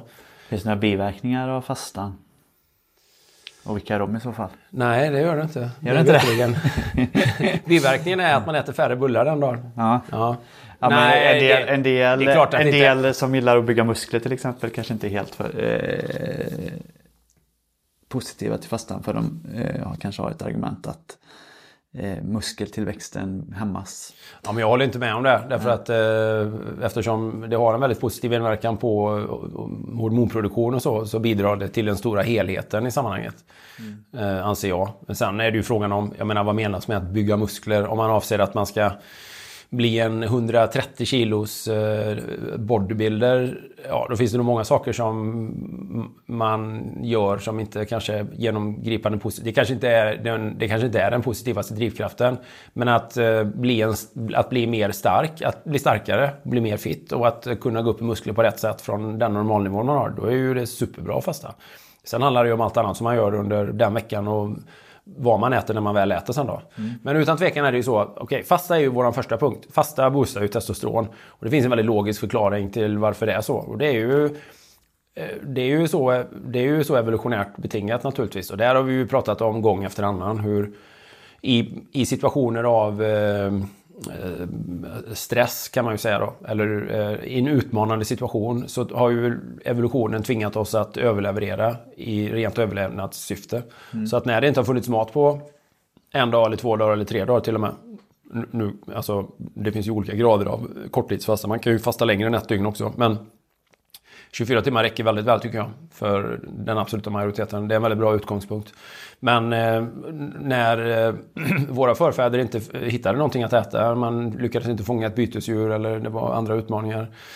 Så är det ju så att eh, ju längre in i den fastan det gick, till en viss punkt naturligtvis, där det, där det då att betrakta som svält, vilket ju är ett annat tillstånd och det är ju inte positivt. Men fra, fram till den brytpunkten någonstans så kommer ju kroppen att göra allt den kan för att överleva och eh, skapa förutsättningar för den levande organismen att överprestera, att vara ännu mer fysiskt kapabel eller att vara ännu mer, i brist på den tillgängliga energin, att kunna jaga eller att kunna försvara sig eller att kunna vara fysiskt aktiv och att kunna vara vaken, eh, kognitivt vaken och fokuserad. Och att vara aggressiv, positivt aggressiv. Eller bara aggressiv rent av. Eller bara aggressiv. Det, är så, det är också så här, det är så här, det är den civiliserade, det är den civiliserade delen av mig som måste liksom lägga in det. Positivt aggressiv då. Eller bara aggressiv. Ja, vad menar du? Att man skulle slå någon då? Ja, antagligen. Ja. Klara av de utmaningarna som livet eh, kunde bereda en. Ja, och då... Gärna ett rådjur. Ja, ja, eller att bara slå ihjäl någon som hotade ens familj eller någonting. Ja, inte vet jag. Men att, men att, ha, den, eh, att ha den förmågan i alla fall att, att öv- till varje pris överleva helt enkelt. Och en av de processerna som kroppen eh, stimulerar sig själv med där, det är ju att skicka ut väldigt mycket testosteron och tillväxthormon. För att eh, skapa förutsättningar eh, biokemiskt då, att kunna vara dynamiskt manlig i den situationen. Liksom fettförbränning och frisätta fettsyror och frisätta, eller skapa ketoner för hjärnan att tänka och, och så vidare. Då. Så att de grejerna hänger väldigt väl samman. Så i en fasteprocess så, så kommer kroppen att eh, få en eh, hormonell eh, skjuts helt enkelt. Den hormonella skjutsen kan man använda till att ägna sig åt punkt nummer två. Som är styrketräning. Ja, styrketräning är, har visat sig vara extremt effektivt för att eh, stimulera testosteronproduktion. Tung styrketräning. Var ju- Jag är lite fascinerad över det här som du har sagt eh, de senaste veckorna eller månaden eh, ett antal gånger. Om de två, de två eh, viktigaste parametrarna för att vara frisk länge tror jag. Eller Ja. så här. Och det är att kunna Det ena är att kunna bära sin egna vikt. Ja, styrka alltså egentligen. halva sin vikt i varje hand liksom. I Ja, det- en minut eller vad, vad har du sagt? Ja, men det är en måttstock för styrka. Ja, Ja, det är ju Peter Attia som pratar om det i sin bok Outlive. Men ja, Och, styrk, den, och vad var den andra? hög syreupptagning. Ja, just det. Relativt för sin ålder då. Ja. Men men att- styrketräning är väldigt viktigt. Styrketräning är viktigt ur alla parametrar som, allt eftersom vi blir äldre. Men, men eh, alltså, skälet till att vi säger då tung styrketräning på punkt två och inte bara träning. Det är ju att för mycket konditionsträning kan ju vara väldigt utarmande för eh, testosteronnivåerna. Det, är ju, det finns ju många konditionsidrottare som kan vittna om när man går ner i en dipp eller blir övertränad att, att då, det, är ju ett, det, det är ju en av de tydligaste tecknen på överträning. Det är ju när testoster- testosteronnivåerna viker. Och det, det är ju inte alls ovanligt. Man tappar all sexlust och det påverkar kroppen på många andra sätt också. Man har svårt att återhämta sig och man blir, det blir svårt att fokusera och sådär. Jag tror att överträning är ju främst en hormonell reaktion i kroppen. Och då, hos män är det då testosteronet som inte produceras i tillräckligt hög nivå. Men tung styrketräning eller att bara träna sig riktigt, riktigt eh, tung styrketräning och riktigt hård, högintensiv träning. Alltså korta intervaller eller någon form av Tabata-intervaller. Där man verkligen får liksom anstränga musklerna fullt ut. Eh, tunga lyft, vi pratar om så grundläggande, gru- grundläggande övningar. Pull-ups och chins, bänkpress, knäböj, marklyft. eh, Där man liksom verkligen känner att man tar i eller att man maxar ut en muskel eller ett, genom ett eller flera sätt. Har ju en, eh, en väldigt hög eh, evidens för bättre testosteronproduktion. Det, det gynnar testosteronproduktionen. Så att eh, Ja, så mer, eh, sen är det ju naturligtvis så för helhetshälsan så är det ju väldigt bra och viktigt att man också har den andra, andra träningen. Men man kan ju inte bara säga så här, ja men träna mer, träna bara mer så får du en bättre testosteronproduktion. För det kan lite grann gå överstyr också då. Är man en Tour de France-cyklist så tror jag inte man är super... eh, Jag tror inte man har så här jättemycket självklart morgonstånd under Tour de France kanske. I slutet, sista veckan, eventuellt. Eller om man är Tror du proffscyklist. inte EPO hjälper då? Vad sa Tror du? du inte EPO hjälper lite mot morgonstånd? Ja, det är möjligt. Det är möjligt. ja. Men eh, det är ju inte, det är ju inte den... Eh, Det är inte deras huvudfokus. nej, nej det, mm, precis. Så att eh, tung styrketräning är fantastiskt för testosteronproduktion. Och eh, liksom det stimulerar muskeltillväxt och mm, hela den här protein... Eh, syntesen i kroppen och så vidare. Så att eh, det är ett väldigt eh, det är ett safe bet att eh, styrk, styrketräna tungt. Och att Även när man fastar. Ja, även när man fastar. Det blir ju dubbel effekt i det, i det fallet. Det tycker jag kan känna stor effekt av på många sätt eh, i sammanhanget. Då. Det, det är raka motsatsen för mig i, mi- i mitt idrottsliv nu, eller motionsliv eller träningsliv, mot att köra sådana här eh, superlånga eh, träningsdagar med många timmar. Det är ju inte, det är inte, det är ju väldigt bra för att bli bra i triathlon, men gör man det vid fel tidpunkt så då kan det vara hämmande den, på den faktorn. Precis. Tung Eh, styrketräning, hård, högintensiv träning, sprints och så vidare. Jättebra för testosteronproduktion. Långa träningspass på många timmar kan ju däremot ge mycket utav det som vi rekommenderar på punkt nummer tre. Som är sol. Ja, För vi rekommenderar väl kanske inte att ligga på en strand och sola. Eller? Gör vi det? det, är inte, det är inget du och jag gillar i alla fall. det är Nej, kanske men, inte eh, eh, per se dåligt. Men nej, det tror jag inte. Det måste man väl kunna få göra också lite grann naturligtvis. Om man är på semester och sådär. Men sol är ju oerhört viktigt för de flesta vitala funktioner i kroppen. Och eh, det som, det som gör att eh, solandet kanske är så extra viktigt för just eh, testosteronproduktionen det är ju att det blir en bra vitamin D-produktion. Alltså höga vitamin D-nivåer i kroppen är också kopplade till frisk testosteronproduktion. Okej. Så de har ju den, där är ju den kopplingen väldigt stark. Plus att det har en väldigt bra inverkan på psyke, humör och andra saker som vi kanske inte helt och hållet fullt förstår. Men, men det är så uppenbart att människan är en varelse som är skapt för att vara utomhus. Och är man utomhus i princip hela tiden så får man ju väldigt mycket sol. Och vi är, det, ligger i våran, det ligger i våran natur att uppskatta det och tycka om det och vara, behöva det helt enkelt. Så att... eh, och ja, jag vet inte, det kanske är någonting som många känner av. Man känner sig lite extra sugen sådär eh, under perioder när man får mycket sol eller när solen kanske. fram och man får ute mycket. Ja, Det, kan, absolut. eh, det tror jag många kan relatera till kanske. Vårkänslor. Ja, det finns ju, det finns ju ett skäl till att eh, det eh, ordet används. Också i kanske den sexuella...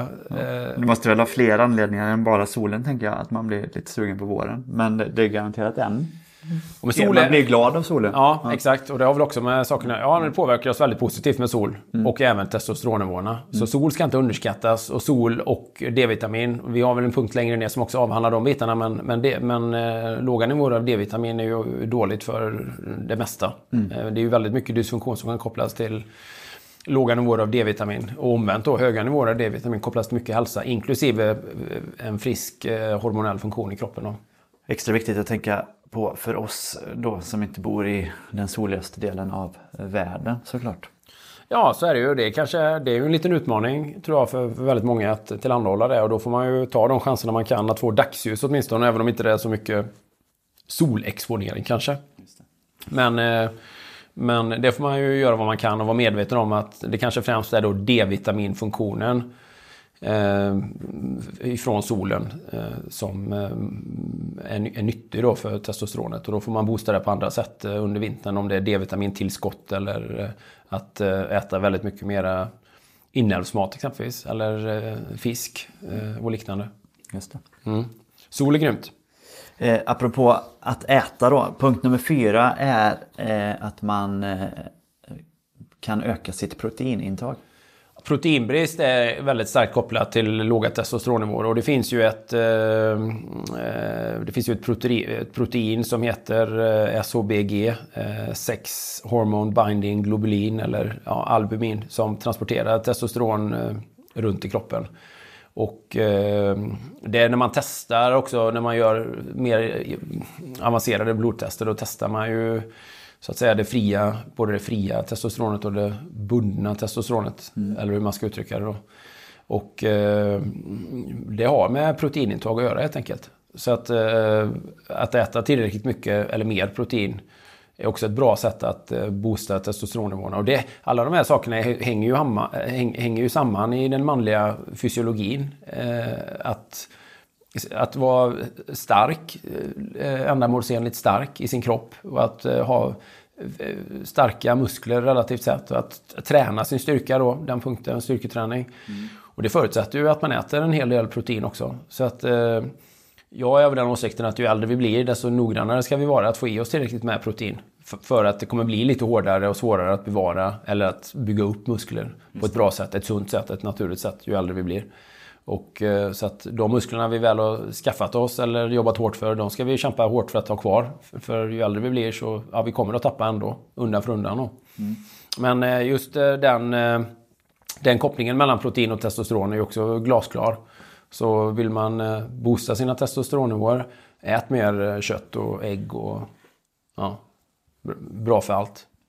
Ja, och vi, vi tycker naturligtvis animaliskt protein. Ja, självklart. Naturligtvis. Och det är också, då har man ju också den här löjliga negativa kopplingen såklart att eh, ja men eh, carnivore kost, eh, ja men det är, så här, det är en manlig kosthållning eller det är en, eh, det så här, det- finns någon så här löj, att det ska vara lite löjligt eh, maskulint. De senaste åren har ju Jordan B. Peterson fått klädskap. Ja men det är typiskt att han är carnivore-ätare också eftersom han är en, då en manlighets, eller då en förment manlighetsföreläsare. Han pratar mycket om att män ska skärpa till sig och så vidare. Då.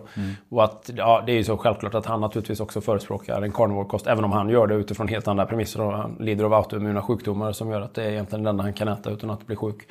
Eh, men eh, ja, animaliskt protein, ja självklart. Det är vi verkligen skapta för att äta. Och eh, som män har ju den eh, definitiv funktion i att hålla oss friska. Punkt nummer fem. Mm. Att minimera stress. Den Ja. är inte, den är, alla de här andra är ju väldigt tydliga och enkla att förstå hur man ska göra. Men att minimera stress i vårt moderna samhälle, det är inte lika lätt känner jag. Nej, men absolut. Det är det ju. Och vad händer när vi stressar? Då producerar vi ett annat eh, hormon som eh, heter kortisol. Och kortisol, höga nivåer av kortisol är ju väldigt negativa. Eh, Det är väldigt negativt för produktionen av testosteron. De två mm, gillar ju inte varandra på det sättet. Så att om vi hela tiden... Eller om vi, om vi inte har förmågan att stressa av eller hit, hitta metoder för att sänka stressnivåerna så kommer vi producera för mycket kortisol vilket ju skapar en, en malström av negativa effekter i, i våran kropp. Vi ska ju naturligtvis ha, vi ska ju ha en liten, vi ska ha en produktion av kortisol. Kortisol fyller ju en funktion under vår biorytm, under vår liksom, dagliga ja, under vår dagliga rytm, liksom, mm. insomning, sömn, man vaknar på morgonen. Sådär, så ska vi ju ha eh, fluktuerande kortisolnivåer. Det, det fyller ju en livsviktig funktion i kroppen. Men vi ska inte ha konstant höga förhöjda kortisolnivåer. Eh, det är väldigt dåligt för oss helt enkelt. Har du, har du, har du några metoder för att stressa av? Nej, inte bättre än någon annan faktiskt. Eh, Jag lyssnade på... Men, men mer än att alla de här positiva delarna som, som att träna, att ha en sund, eh, en sund ventil för stress hjälper ju verkligen till. Eh, sen har jag läst lite grann nu och ska kanske jobba lite med det själv också. att eh, Det finns ju lite olika avslappningsövningar man kan göra som eh, dagligen då som kanske tar 5-7 minuter där man då sänker kortisolnivåerna. Det finns ju olika typer av det behöver inte vara en yogaposition, men bara att, eh, att lägga sig på, på marken eller på mattan och liksom, så att säga sjunka in i sig själv och vara medveten om sin egen andning och känna sig tung och känna hur man liksom smälter ihop. Våran kompis Niklas Berg som gör podd med, med Erik Wikström. Mm. Eh, han har lidit av lite utmattningssyndrom här i sommar. Det är ingen hemlighet tror jag inte. Han har berättat om det ganska utförligt i sin ja. egen podd. Eh, alltså han, har väl, han, har gjort, han har varit på massa saker för att hantera det här. Och han sa att det enda man egentligen på ett naturligt sätt kan få nervsystemet att lugna ner sig det är just att ta de här djupa andetagen ner i magen. Liksom. Ja. Och gärna in och ut genom näsan. Ja, då, då, det enda sättet att säga till det här nervsystemet i kroppen att det inte är någon fara. Mm. Och att sänka kortisolnivåerna och, och att lugna sig. Liksom. Och det är väl exakt samma sak som du pratade om. Att det är ju enklare att göra när man lägger sig ner naturligtvis. Sånt. Men eh, jag känner inte heller till några andra sätt egentligen. Nej men vi lever ju i en sån här fight or flight. Eh, vi lever ju i, många lever ju i ett mer eller mindre konstant fight or flight tillstånd. Mm. Och det är ju ingenting som... Eh, alltså, ja, det, liksom, vi producerar adrenalin och kortisol om vartannat. Sådär, därför att vi är stressade och hetsar upp oss över saker eller är oroliga över saker som som egentligen inte är farliga för oss, eh, så, men som kroppen tolkar som en annalkande fara eller som ett hot helt enkelt. Och det skapar ju väldigt mycket stress och det är ju i sin tur ett jätteproblem. Och de två, det är ju också två saker som går hand i hand. Vikande kortisol, eller vikande testosteron, för mycket stress. Eh, vad är hönan och vad är ägget? Ja, det är väl svårt att säga säkert naturligtvis. Jag har ju ett tips som jag alltid ger till småbarnsföräldrar. Mm. Om att hur man sänker kortisolnivåerna som småbarnsförälder. Och det är ju att alltid ha ett par sådana här gula hörselproppar tillgängliga i fickan. Man kan stoppa in dem när man kör bil eller när man är i ett badrum som är helkaklat med mm. små barn. Ja. Alltid stoppa i hörselproppar. När du kör bil med små barn, stoppa alltid i hörselproppar. Det kommer sänka kortisolnivån. Ja. Det är ett bra tips. Ja, mm. ja, ja, ja, men, ja. ja, det är ljudförgiftade hemmet. Ja, men det känner man ju till. Det har vi här hela tiden. Det är ljud det, från det, alla och det är, ju inte att, det är ju inte att man inte kommer höra vad de säger. Man kan vara med lika mycket i bara det att det är inte lika stressigt. Nej. Det sänker stressnivån. Det är helt otroligt faktiskt. Jag har faktiskt inte anammat den metoden. Men ja, den är helt sjukt bra. Nu när jag närmar mig tre barn här så kanske jag ska, kanske ska ta det i beaktning. Ja, ja, till dig kanske man då när du kör bil då får du kanske ha sådana gula hörselproppar och sen ett par sådana kåpor över med noise cancelling. Ja, eller så jag är bara så gammal så jag kan bara skylla på dålig hörsel kanske. Ja, ja. ja, ja fast du måste ändå stänga ut ljudet. Ja, ja, ja. Jo, jo. Ja. Precis. Eh, ja, Ja, nej, men definitivt. Minimera stress. Minimera stress. Ja, ja, men det, är det är bra för allt. Det, ja, det är också bra för allt mm. såklart. Det är inte meningen att vi ska gå runt och vara stressade hela tiden. Det är ju lättare sagt än gjort. För jag är ofta stressad också, eller i alla fall att man har någonting man, man tänker på som man ska göra. Men jag märker ju det definitivt i perioder av mer påtaglig stress. Och i, regel, och i, i synnerhet då sånt som, som ligger utanför ens egna kontrollmöjligheter. Mm då är det ju, eh, det är ju katastrofalt ur ett hälsoperspektiv. Det, det är katastrof. Och det leder ju i regel till många andra dåliga handlingar också. Man äter sämre, man slarvar, man kanske dricker för mycket. Ja, man försöker liksom ta udden av den här stressen på andra sätt än på det sättet man borde göra. Mm. Ja, detta är nog den viktigaste punkten för mig rent generellt hälsomässigt tror jag. Mm. Är att minimera stress. Jag var på en väldigt bra punkt stressmässigt innan familjebildandet. Alltså. Då var det inte mycket stress i livet. Du kanske behöver Ja, det lite var- mer Niklas. Jo, jo, det är ju en utmaning att hantera. Jag säger inte att det... Att Kan- jag, det kanske var för inte- lite stress? Jag, jag hade inte velat vara utan min familj. Nej. Det är bara en mer utmaning att hantera stressen över vardagen naturligtvis. När man Ja. har fler människor att ta hänsyn till. Om man bara tar hänsyn till sig själv så har man ju väldigt stora möjligheter att minimera stress. Så är det ju naturligtvis. Eh, självklart är det så. Men samtidigt, eh, det finns ju någonting positivt med att vara behövd och att ha eh, meningsfullhet i sitt liv. Så det är ju en punkt som man också hade kunnat lägga till naturligtvis. Jag menar, det har ju mycket med ens inställning och hur man relaterar jag, till jag sin vardag. uppskattar utmaningen. Den, är, den, är, den är välkommen naturligtvis. Så är det. Ett barn, ett barn till Niklas, det tror jag ni behöver faktiskt. Ja, vi tenderar ju att eh, imitera er i barnafödandet eh, med en viss fördröjning. Vi får se hur det går med det. Jag, jag har ju eh, jag har ju lyxen att ha en något yngre fru än dig så att jag har några fler år att jobba med. Men, Ja. eh, vi får se hur länge jag lyckas eh, hålla hålla eh, vad heter det? Hålla det borta. Men det kommer nog en vacker dag. Det tror jag. Spännande. Vi Ja. ser fram emot det. Vi får se. Eh, punkt nummer sex. Var inte överviktig. Nej, Det är lättare sagt än gjort för många kanske. Ja, det är det. Men eh, övervikt är ju väldigt starkt kopplat till låga testosteronnivåer. Eh, Och eh, övervikt är ju också dessvärre kopplat till förhöjda östrogennivåer hos män. Eh, det finns ju så att säga en, ja, det finns ju en väldigt, eh, väldigt stark koppling hormonellt med ökad eh, östrogenproduktion. Och det är ju oerhört olyckligt för många män. Och det kan ju vara när man hamnar i en sån situation, det då kan det ju vara svårare än någonsin att hitta drivet och ambitionen och motivationen. Man ska ju komma ihåg att testosteron, det är ju inte bara, det påverkar inte men mannen bara fysiskt utan också psykiskt och känslomässigt. Eh, så att den här oförmågan att liksom kunna förbättra sin situation kan ju bli ännu värre eller ännu svårare att eh, ta sig upp ur när man, när man hamnar där. Då.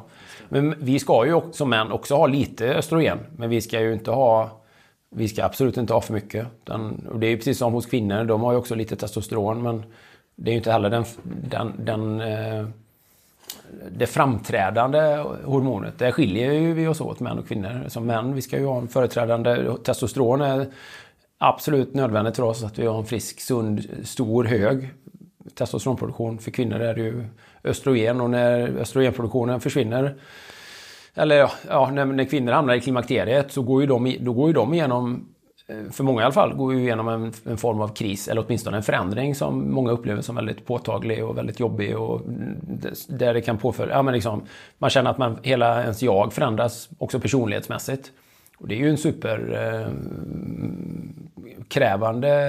period i kvinnans liv. Och då tappade testosteronnivåer för män, det är ju lite grann samma känsla. Det blir det manliga klimakteriet. Men det, det ska inte vi ha. Det är ingen naturlig del av det manliga åldrandet att vi ska ha det här, den här ganska plötsliga eh, liksom instannandet av hormonell funktion. Det, Det är inget naturtillstånd för oss. det är inget naturtillstånd för oss. Det är ingen naturlig cykel som, som vi ska liksom så förbehållslöst acceptera. Så att om man kan gå ner, eh, om man kan... Och det, men ja, återigen, ja, det är väl generella, generella hälsotips naturligtvis. Eh, Det finns inget positivt med att vara överviktig helt enkelt. Nej. Det är ju inte säkert att det manifesterar sig i några sjukdomar på det sättet men det finns ju inget eh, inneboende positivt eller eftersträvansvärt i det. Och för testosteronproduktionen så är det dåligt. Det, det är dåligt. Det, kroppen tenderar att producera mer östrogen relativt sett mot vad man ska ha. Så att eh, det är ju också många saker som går hand i hand. Ja, men man börjar träna lite mer, man börjar styrketräna eh, tungt, eh, fasta en dag i veckan ja, undvika att äta socker och, och så vidare då naturligt. Sluta leva som en eh, lite duperad eh, modern människa och eh, acceptera sin, sin primala historia så är man rätt ute också där naturligtvis då. Just det.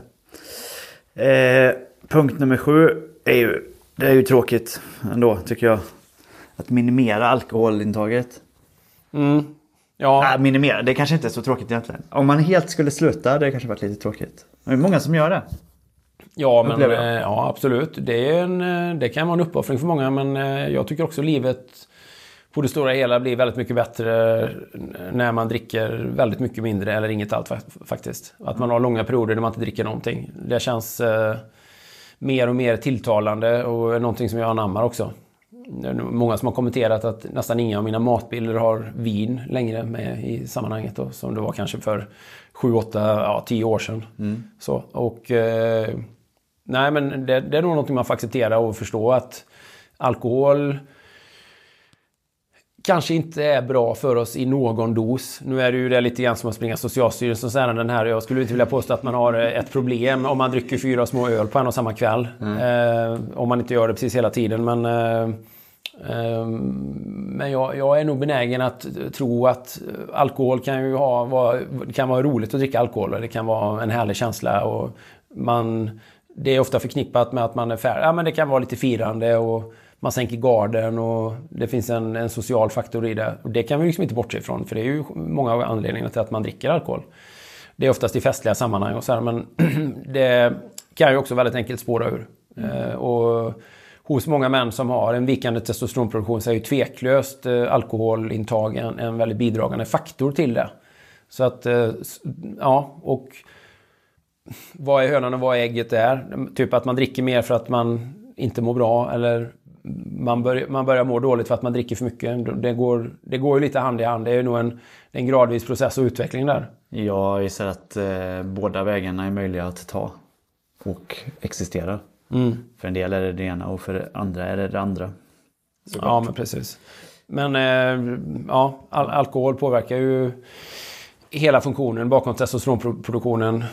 Alltifrån eh, ja, hjärnan och hypotalamus och ja, körtlar, ho- hormon, hormonproducerande körtlar i kroppen. Och, ja, det, är ju inte, det är ju inte nyttigt för oss helt enkelt. Sen finns det ju alltid en doseringsfråga i sammanhanget. Jag skulle ju, jag ska ju absolut inte sitta här och säga att absolutism är det, är det, är det enda, enda vägen i sammanhanget. Man ska vara vaksam på, på sitt alkoholintag, tveklöst. Nykterhet och Gud.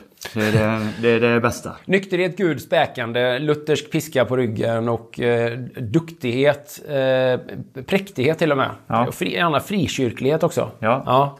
Och lite politisk korrekthet. Och händerna, händerna på täcket. Ja. nej, men, man behöver inte dra det till så drastiska perspektiv naturligtvis. Men Det var väl också därför punkten i våran lista heter minimera alkohol. Ja, Inte- eller i alla fall med, man skulle kunna säga medvet, me- medveten, medvetandegör alkoholintaget och dess funktion. Det är så himla lätt att normalisera liksom en glidande skala av alkoholintag i sammanhanget. Så jag tror att det har lite grann med vad man dricker också faktiskt. Ja, eh, Öl är jag rätt säker på är oerhört negativt för eh, testosteron och eh, snarare är östrogen eh, framkallande eller östrogenstimulerande. Så att, eh, att dricka alkohol i form av rött vin eh, kan jag nog med ganska stort fog på, hävda är bättre än att dra i sig ja, lika mycket alkohol i form av öl. Om, på regelbunden basis då. Öl, öl tror jag inte har många försonande kvaliteter om jag ska vara helt ärlig. Faktiskt. Det, Jag tror, jag gillar ju öl väldigt mycket men jag tror, jag tror att, faktiskt att du har väldigt rätt där. det är ju som att dricka flytande deg. På ett sätt. Det är som att Flytande dricka... limpa. Ja, En det är som att dricka flytande En flytande Skogaholm. Ja, exakt. Plus att män som dricker öl tenderar ju att dricka rätt mycket, rätt mycket öl. Eh, många gånger. Så. Ju lägre alkoholhalt desto större mängd. Ja, det är ju ett sätt att berätta det för sig själv kanske. Men ja, nej, tveklöst, så tråkigt som det kanske låter, så är det ju sant bara. Det, är, ju- det är ju en av många små grejer. Och det är ju inte frågan om att man ska vara perfekt i några avseenden i någon av de här punkterna. Men att eh, börjar man dricka lite mindre än vad man har gjort och ta perioder där man inte dricker någonting alls. Jag är rätt säker på att tillsammans med de andra vanorna så kommer man att märka en, en ganska avsevärd skillnad faktiskt. Generellt sett, det är ju ett jävligt bra råd för medelålders män. Ja. Att ta vita perioder och att vara medveten om hur snabbt det kan eskalera och sådär. Det blir en krycka för att hantera stress, en krycka för att trösta sig eller döva sig eller sådär. Eh, har man ett sånt här fit 50 perspektiv på det här så så eh, ja, när medelålders män ligger nog rätt illa till i den statistiken över eh, sådär, ja, vad ska man säga, borderline alkoholism eller liknande. Eller nå- nå- någon form av osunt förhållande till alkohol åtminstone. Det tror jag med. Sen har ju det, sen har det ju, sen glorifieras det ju i så många sammanhang och det normaliseras ju också. Vi tenderar ju att dricka väldigt mycket mer som, som vi tänker då är på ett kontinentalt sätt och dricka lite andra saker som inte är så farliga och det kan vara mousserande viner, prosecco och annat liksom. Men Ja, men man vet ju av egen erfarenhet när man... Det, det drar lätt iväg liksom. Ett glas blir lätt tre. Eller mer. Fler. Ett, ett glas blir alltid tre. Ja, ja, men så blir det ju ofta. Och det, det är ju för att det skänker ju en väldigt stark känsla av välbehag. Det är ungefär som att börja äta lite smågodis och det finns mycket som ligger där. Det är väldigt svårt att förhålla sig till två bitar. Vi drar iväg till punkt nummer åtta. Som är att få tillräckligt med sömn. Eller skulle man kalla den då för maximera sömn? Det kanske man inte ska göra för det kanske blir för mycket sömn. Men i alla fall att få tillräckligt med sömn. Eh, det är ganska viktigt. Eh, jag tror att nu kanske det håller på att avta lite men det har väl ändå varit under en period så här att, att om man är väldigt eh, högpresterande, man kanske gör alla de här andra sakerna rätt. Så har det varit en sån liten trend att man ska klara sig med väldigt lite sömn. Tre timmar per natt, fem Ja, det timmar är per ju natt. helt sinnessjukt. Ja. Ja, det är ju, det är, det är ju, det är ju verkligen... eh, Vilket man kanske då har lite marginaler för om man gör allt det andra rätt under en period. Det är som att verkligen ta eh, den moderna... Ja, men det, är, ja, och det har blivit någon form av manlighetsrit i många sammanhang. Tidigare i alla fall. Nu, och det är ju en sån... Kanske mest i affärsvärlden eller så här. Att vara högpresterande i någon slags entreprenörsvärld. Jag vet, inte vad det ska, jag vet inte vad man försöker visa, att man är någon form av supermänniska som inte behöver återhämta sig eller vad det nu kan vara. Men det är ju, det är ju löjeväckande i Det kan ju aldrig ha varit en trend till exempel bland högpresterande idrottare. Det kan jag inte tänka mig. Jag känner inte en idrottare som inte kan somna på stående fot. Men en av de främsta kvaliteterna hos duktiga idrottsmän är ju att de kan somna precis när som helst på ren vilja. Eller bara så här, ja, jag ska sova nu. Så får de en liten tupplur. Nej men sömn är grymt viktigt. Ja, och det är ju... Det lär man sig ju redan i mellanstadiet tror jag. Eller något ännu tidigare. Att det är under sömnen vi återhämtar oss och växer och reparerar oss själva. Både fysiskt och psykiskt naturligtvis. Det är då vi sorterar ut och virusprogrammen får gå i huvudet på oss. Och, menar, alla vet väl hur det känns att sova för lite. Vi är ju dysfunktionella eh, på, på alla plan. Alltså, det visar ju många studier sådär att en person som inte fått sova en natt eh, kör ju bil lika dåligt, ja, motsvarande si och så mycket pro- promillegrad och så vidare. Va? Man blir bara väldigt mycket sämre på alla plan. Det, det är helt värdelöst. Jag, jag har dygnat vid några tillfällen, jag har jobbat extremt hårt, skrivit bok och så här. Det är en total katastrof. Och otroligt dåligt för eh, testosteronnivåerna. De sjunker ju något enormt. Så om det någon, någon gång under... Jag menar det är därför vi pratar om en sån sak som morgonstånd. Hur sunt det är med morgonstånd. Därför att eh, testosteronnivåerna är ju som högst under natten. De börjar ju produceras någonstans vid insomnandet och pikar lite grann av och till under REM-sömn tror jag. Eh, och det här att eh, vakna med morgonstånd är ju, det är ju ett sundhetstecken, det är ju ett friskhetstecken. Och det är ju en bra signal eller ett, ett tydligt så här, ja, det det är en tydlig koppling till att testosteronnivåerna har höjts under natten. Så att, eh, att, att kunna sova en timme längre eller att kunna prioritera sömnen. Och att liksom inte lägga en massa onödig tid. Återigen, här är jag ju här jag- kastar jag ju spjut i förorten för att jag också, ligger också med telefonen i sängen och det drar iväg en timme här och där. Ofta man, gör, man läser någonting eller så eller, ja, eller man bara surfar eller man bara fastnar på någon video där de välter containers eller epic fail eller folk hoppar över, hopp, du vet. Sådana här löjliga algoritmer när man ser den ena videon efter den andra. Av eh, eh, här, videoklippsammanställningar och vad det nu kan vara. Ja. Ja, man vet ju att det är dåligt att stirra på den här skärmen. Sen tycker jag det är svårt att dra gränser för vad... För att ligga och läsa någonting, det hade man kunnat göra med en bok i sängen. Ingen hade reagerat på om du låg och läste en bok i en timme. Nej. Men om du läser en artikel eller ett nyhetsbrev Ja, i, ja. i 15-20 minuter som är någonting intressant. Men det, det- känns ändå, det känns ändå som Ja, att man ja. gör någonting förbjudet eller dåligt om man gör det på sin skärm tycker jag. Men det tycker jag är en annan sak. Men eh, jag, jag, jag ser tydlig skiljelinje mellan... Jag, menar, jag läser ofta dagstidningen då. När jag, som, när jag går och lägger mig så läser jag ofta morgondagens liksom, webbtidning innan jag somnar. Det må ju vara hänt. Men sen drar det ofta iväg till sociala medier eller något annat. Eller sådär. Och till slut är man lite för trött och då börjar man flippra runt mellan flera olika sidor. Och inte riktigt vet vad man gör. Nej, och det är Vart ju... vara på väg. Nej, men ja, eller så kan det vara att man har svårt att somna för att det är för mycket stress och man har alla de här andra faktorerna eller för att... Eh, eh, ja, ja, saker som stör sömnhygienen. Så, så det, det får man ju förhålla sig till i, hur, i, i det egna i det egna livet vad man gör. Men, men utan tvekan är det ju så. Mer sömn stimulerar testosteron. För lite sömn konsekvent är ju en total katastrof. Det är ju kanske den största ohälso... Det, det, det, det, är start, det är startskottet på så många andra dåliga vanor. För du behöver kompensera så mycket när du är vaken. Trösta dig och ja, det, sock- det genererar mer stress och man blir bara en mycket sämre version av sig själv. Och det är ju någonting som vi har glömt idag, för det finns alla anledningar att hålla, hålla sig vaken. Det finns så mycket att titta på på TV. Det finns Netflix och SVT, det streamas och det finns det finns ju en oändlig mängd information och underhållning. Det tar ju aldrig slut. Man kan hålla på hur mycket som helst och det vet vi ju alla om naturligtvis. Va? Så att därför ska man ju också sätta ner foten för sig själv såklart tidigt och förstå att ja, men här finns det någonting att hämta. Här finns det ganska mycket att hämta. Och vem gillar inte att sova?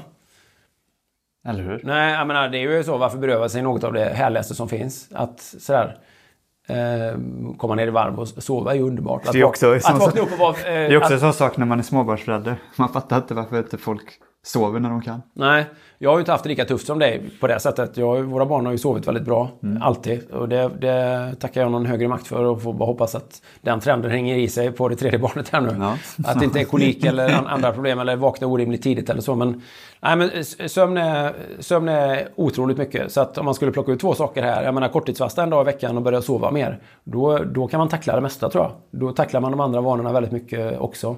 Så. Men, och det har ju också en koppling. Vi vet ju, eh, det är ju en urgammal insikt att vi sover ju mindre ju äldre vi blir generellt. Även om vi har möjligheten att sova så, så sover vi mindre.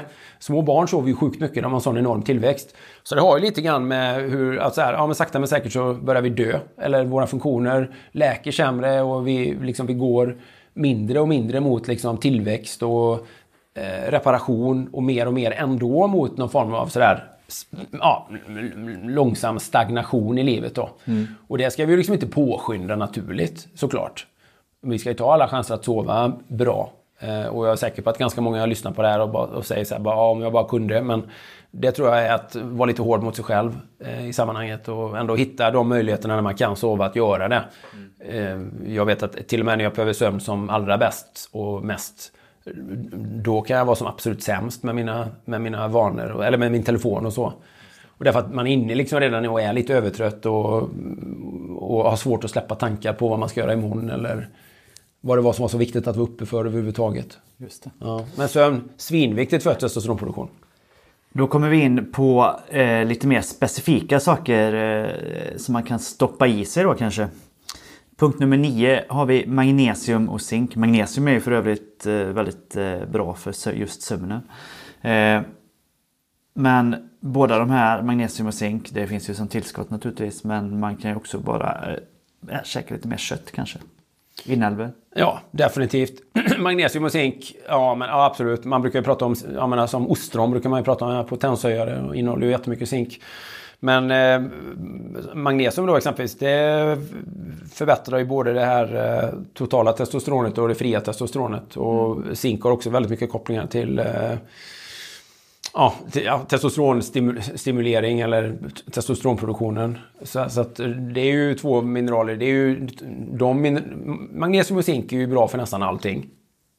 Och det finns ju i, i, i väldigt hög utsträckning i väldigt mycket naturlig mat. I, alltså i väldigt mycket inälvsmat, kött, ägg, fisk. Eh, skaldjur och så vidare.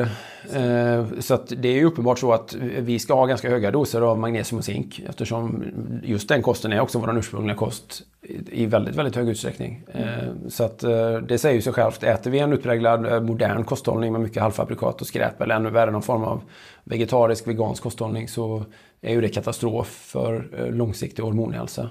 Så att eh, ja, det, det blir ju, ja, och det blir ju ett sånt, ja, ät mer kött. Ät mer kött. Ja, det är bra också för det. Det är som att ta tillskott.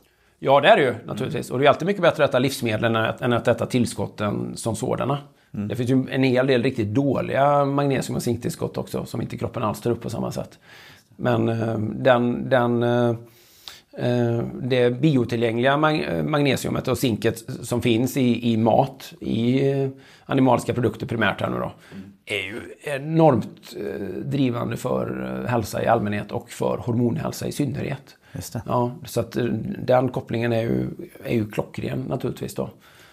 Eh, vi går vidare till punkt nummer 10 direkt då som vi kallar för tillskott. Ja, Men eh, då är det inte magnesium och zink eller ens eh, D-vitamin vi pratar om utan det är eh, några andra specifika testosteronhöjande Ja, men det har ju kommit, man, ja, men det har ju kommit eh, lite, lite så här, lite studier eller lite kopplingar till andra typer av örter kanske man skulle säga, eller tillskott som man som inte egentligen har några biverkningar men som har visat sig ha positiv effekt på testosteronproduktion.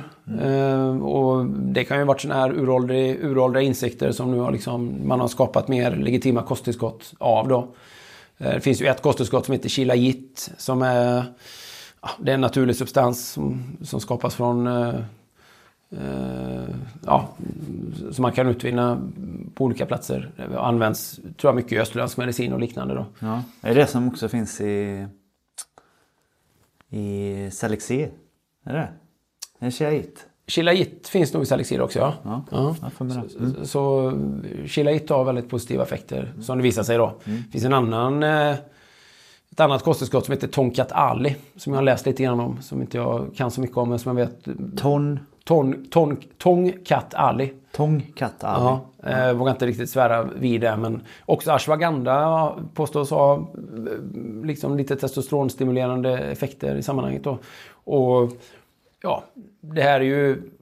Det finns ju säkert väldigt mycket som... Eh, det finns säkert väldigt mycket eh, som man kan åstadkomma bara genom eh, maten. Och det är klart, det, ja, de här tillskotten det är ju liksom en, liten add-on. Det är väl liksom en liten eh, gråzon i sammanhanget. Men de är ju långt, långt, långt bättre än någon form av västerländsk medicin. Eller sundare i alla fall skulle jag vilja påstå. Eh, och de är ju allihopa godkända. Så, eh, så att... Eh, kan vara v- v- värt, att att testa. Värt att testa, värt att eh, kolla upp i sammanhanget. Då. På toppen av allt det här andra vi har pratat om såklart. Ja, precis. Jo, men det, det, ja, exakt. Det finns ju lite, ja, det finns lite blandat och det, det kan man... Man kan kika lite grann på vad som finns. Men man brukar ju också säga att ingefära och vitlök och en del andra sådana här mer kryddor också har positiva effekter för testosteron. Jag tror att den här sista punkten är liksom, den är betydligt mindre viktig än de nio första punkterna. Som ju är mer generella, grundläggande råd för allmän hälsa. Så man, man skulle kunna säga att stimulera din inre primalmänniska så kommer testosteronnivåerna komma på köpet eftersom de två sakerna går, de är som... Eh, Skär bort din inre det är som ler och långan. Ja, ja, men ja, precis. Ja, så är det ju verkligen. Ja. Det ligger i, det, i, i, vår natur, I våran natur så ska vi ha fungerande testosteronnivåer väldigt, väldigt högt upp i åldern. Det är inte meningen att de ska vika i medelåldern eller yngre medelåldern. Det är inte meningen att vi ska gå omkring och känna oss som bleka kopior av oss själva. Eller som ihåliga män. Bara för att kroppen har liksom, ja, vi har utarmat det systemet eller det systemet är, eh, stimuleras på fel sätt eller tröttas ut. Så att vikande testosteronnivåer är nog, det är starten på väldigt mycket annan dålig hälsa helt enkelt. Och tas faktiskt inte på allvar, tycker jag idag. Nej, det har du nog rätt Bejaka i. testosteronet. Verkligen. Bejaka testosteronet. Inte, upp testosteronets... inte, det är inte toxiskt och det är inte farligt. Nej, verkligen inte. Det är Tvärtom. absolut nödvändigt. Ja. Det, det, är, det är en absolut nödvändighet. Det är ungefär lika dumt som att säga att kolesterol är farligt eller kolesterol är dåligt. Eller syre är dåligt. Syre är dåligt för oss. Vi borde sluta andas. Ja, Det är ja. ungefär lika dumt tycker jag. Ja, men, ja, men ungefär. Men eh, kolesterol brukar man i alla fall baktala väldigt mycket. Men Det är brukar man. Också kopplat till väldigt eh, friska testosteronnivåer. Eller Men det friska vi- hormonnivåer rent generellt. Det hoppas vi väl att vi också kan eh, kanske göra ett helt avsnitt om i, i framtiden. Om just kolesterol. Ja, Eh, kanske eh, allra helst med någon slags gäst som är duktig på det här. Mm. På ett sätt som inte vi är. Ja eller bättre i alla fall. Mm. Som, kan, som kan komma in som en frisk fläkt eh, kring det väldigt eh, stigmatiserade eller, eh, Och mycket intressanta. eller, eller väldigt missförstådda ämnet Ja. i sammanhanget. Då. Och superintressanta. Ja. Men testosteron, det ska vi bejaka och det ska vi göra vårt bästa för att eh, boosta. Därför att det skapar förutsättningar för att vara den absolut bästa versionen av oss själva. Långt upp i livet. Och Verkligen. eh, behålla det som gör oss eh, man, positivt manliga. Men nu börjar mina kortisolnivåer sakta att stiga här eftersom det närmar sig hämtning på förskolan. Så att eh, jag tänker att vi säger tack och adjö för den här veckan. Så ska jag sätta mig och andas genom näsan i bilen en stund. Ja, men bra idé. Ja, fint. Ha en trevlig helg. Detsamma. Hej!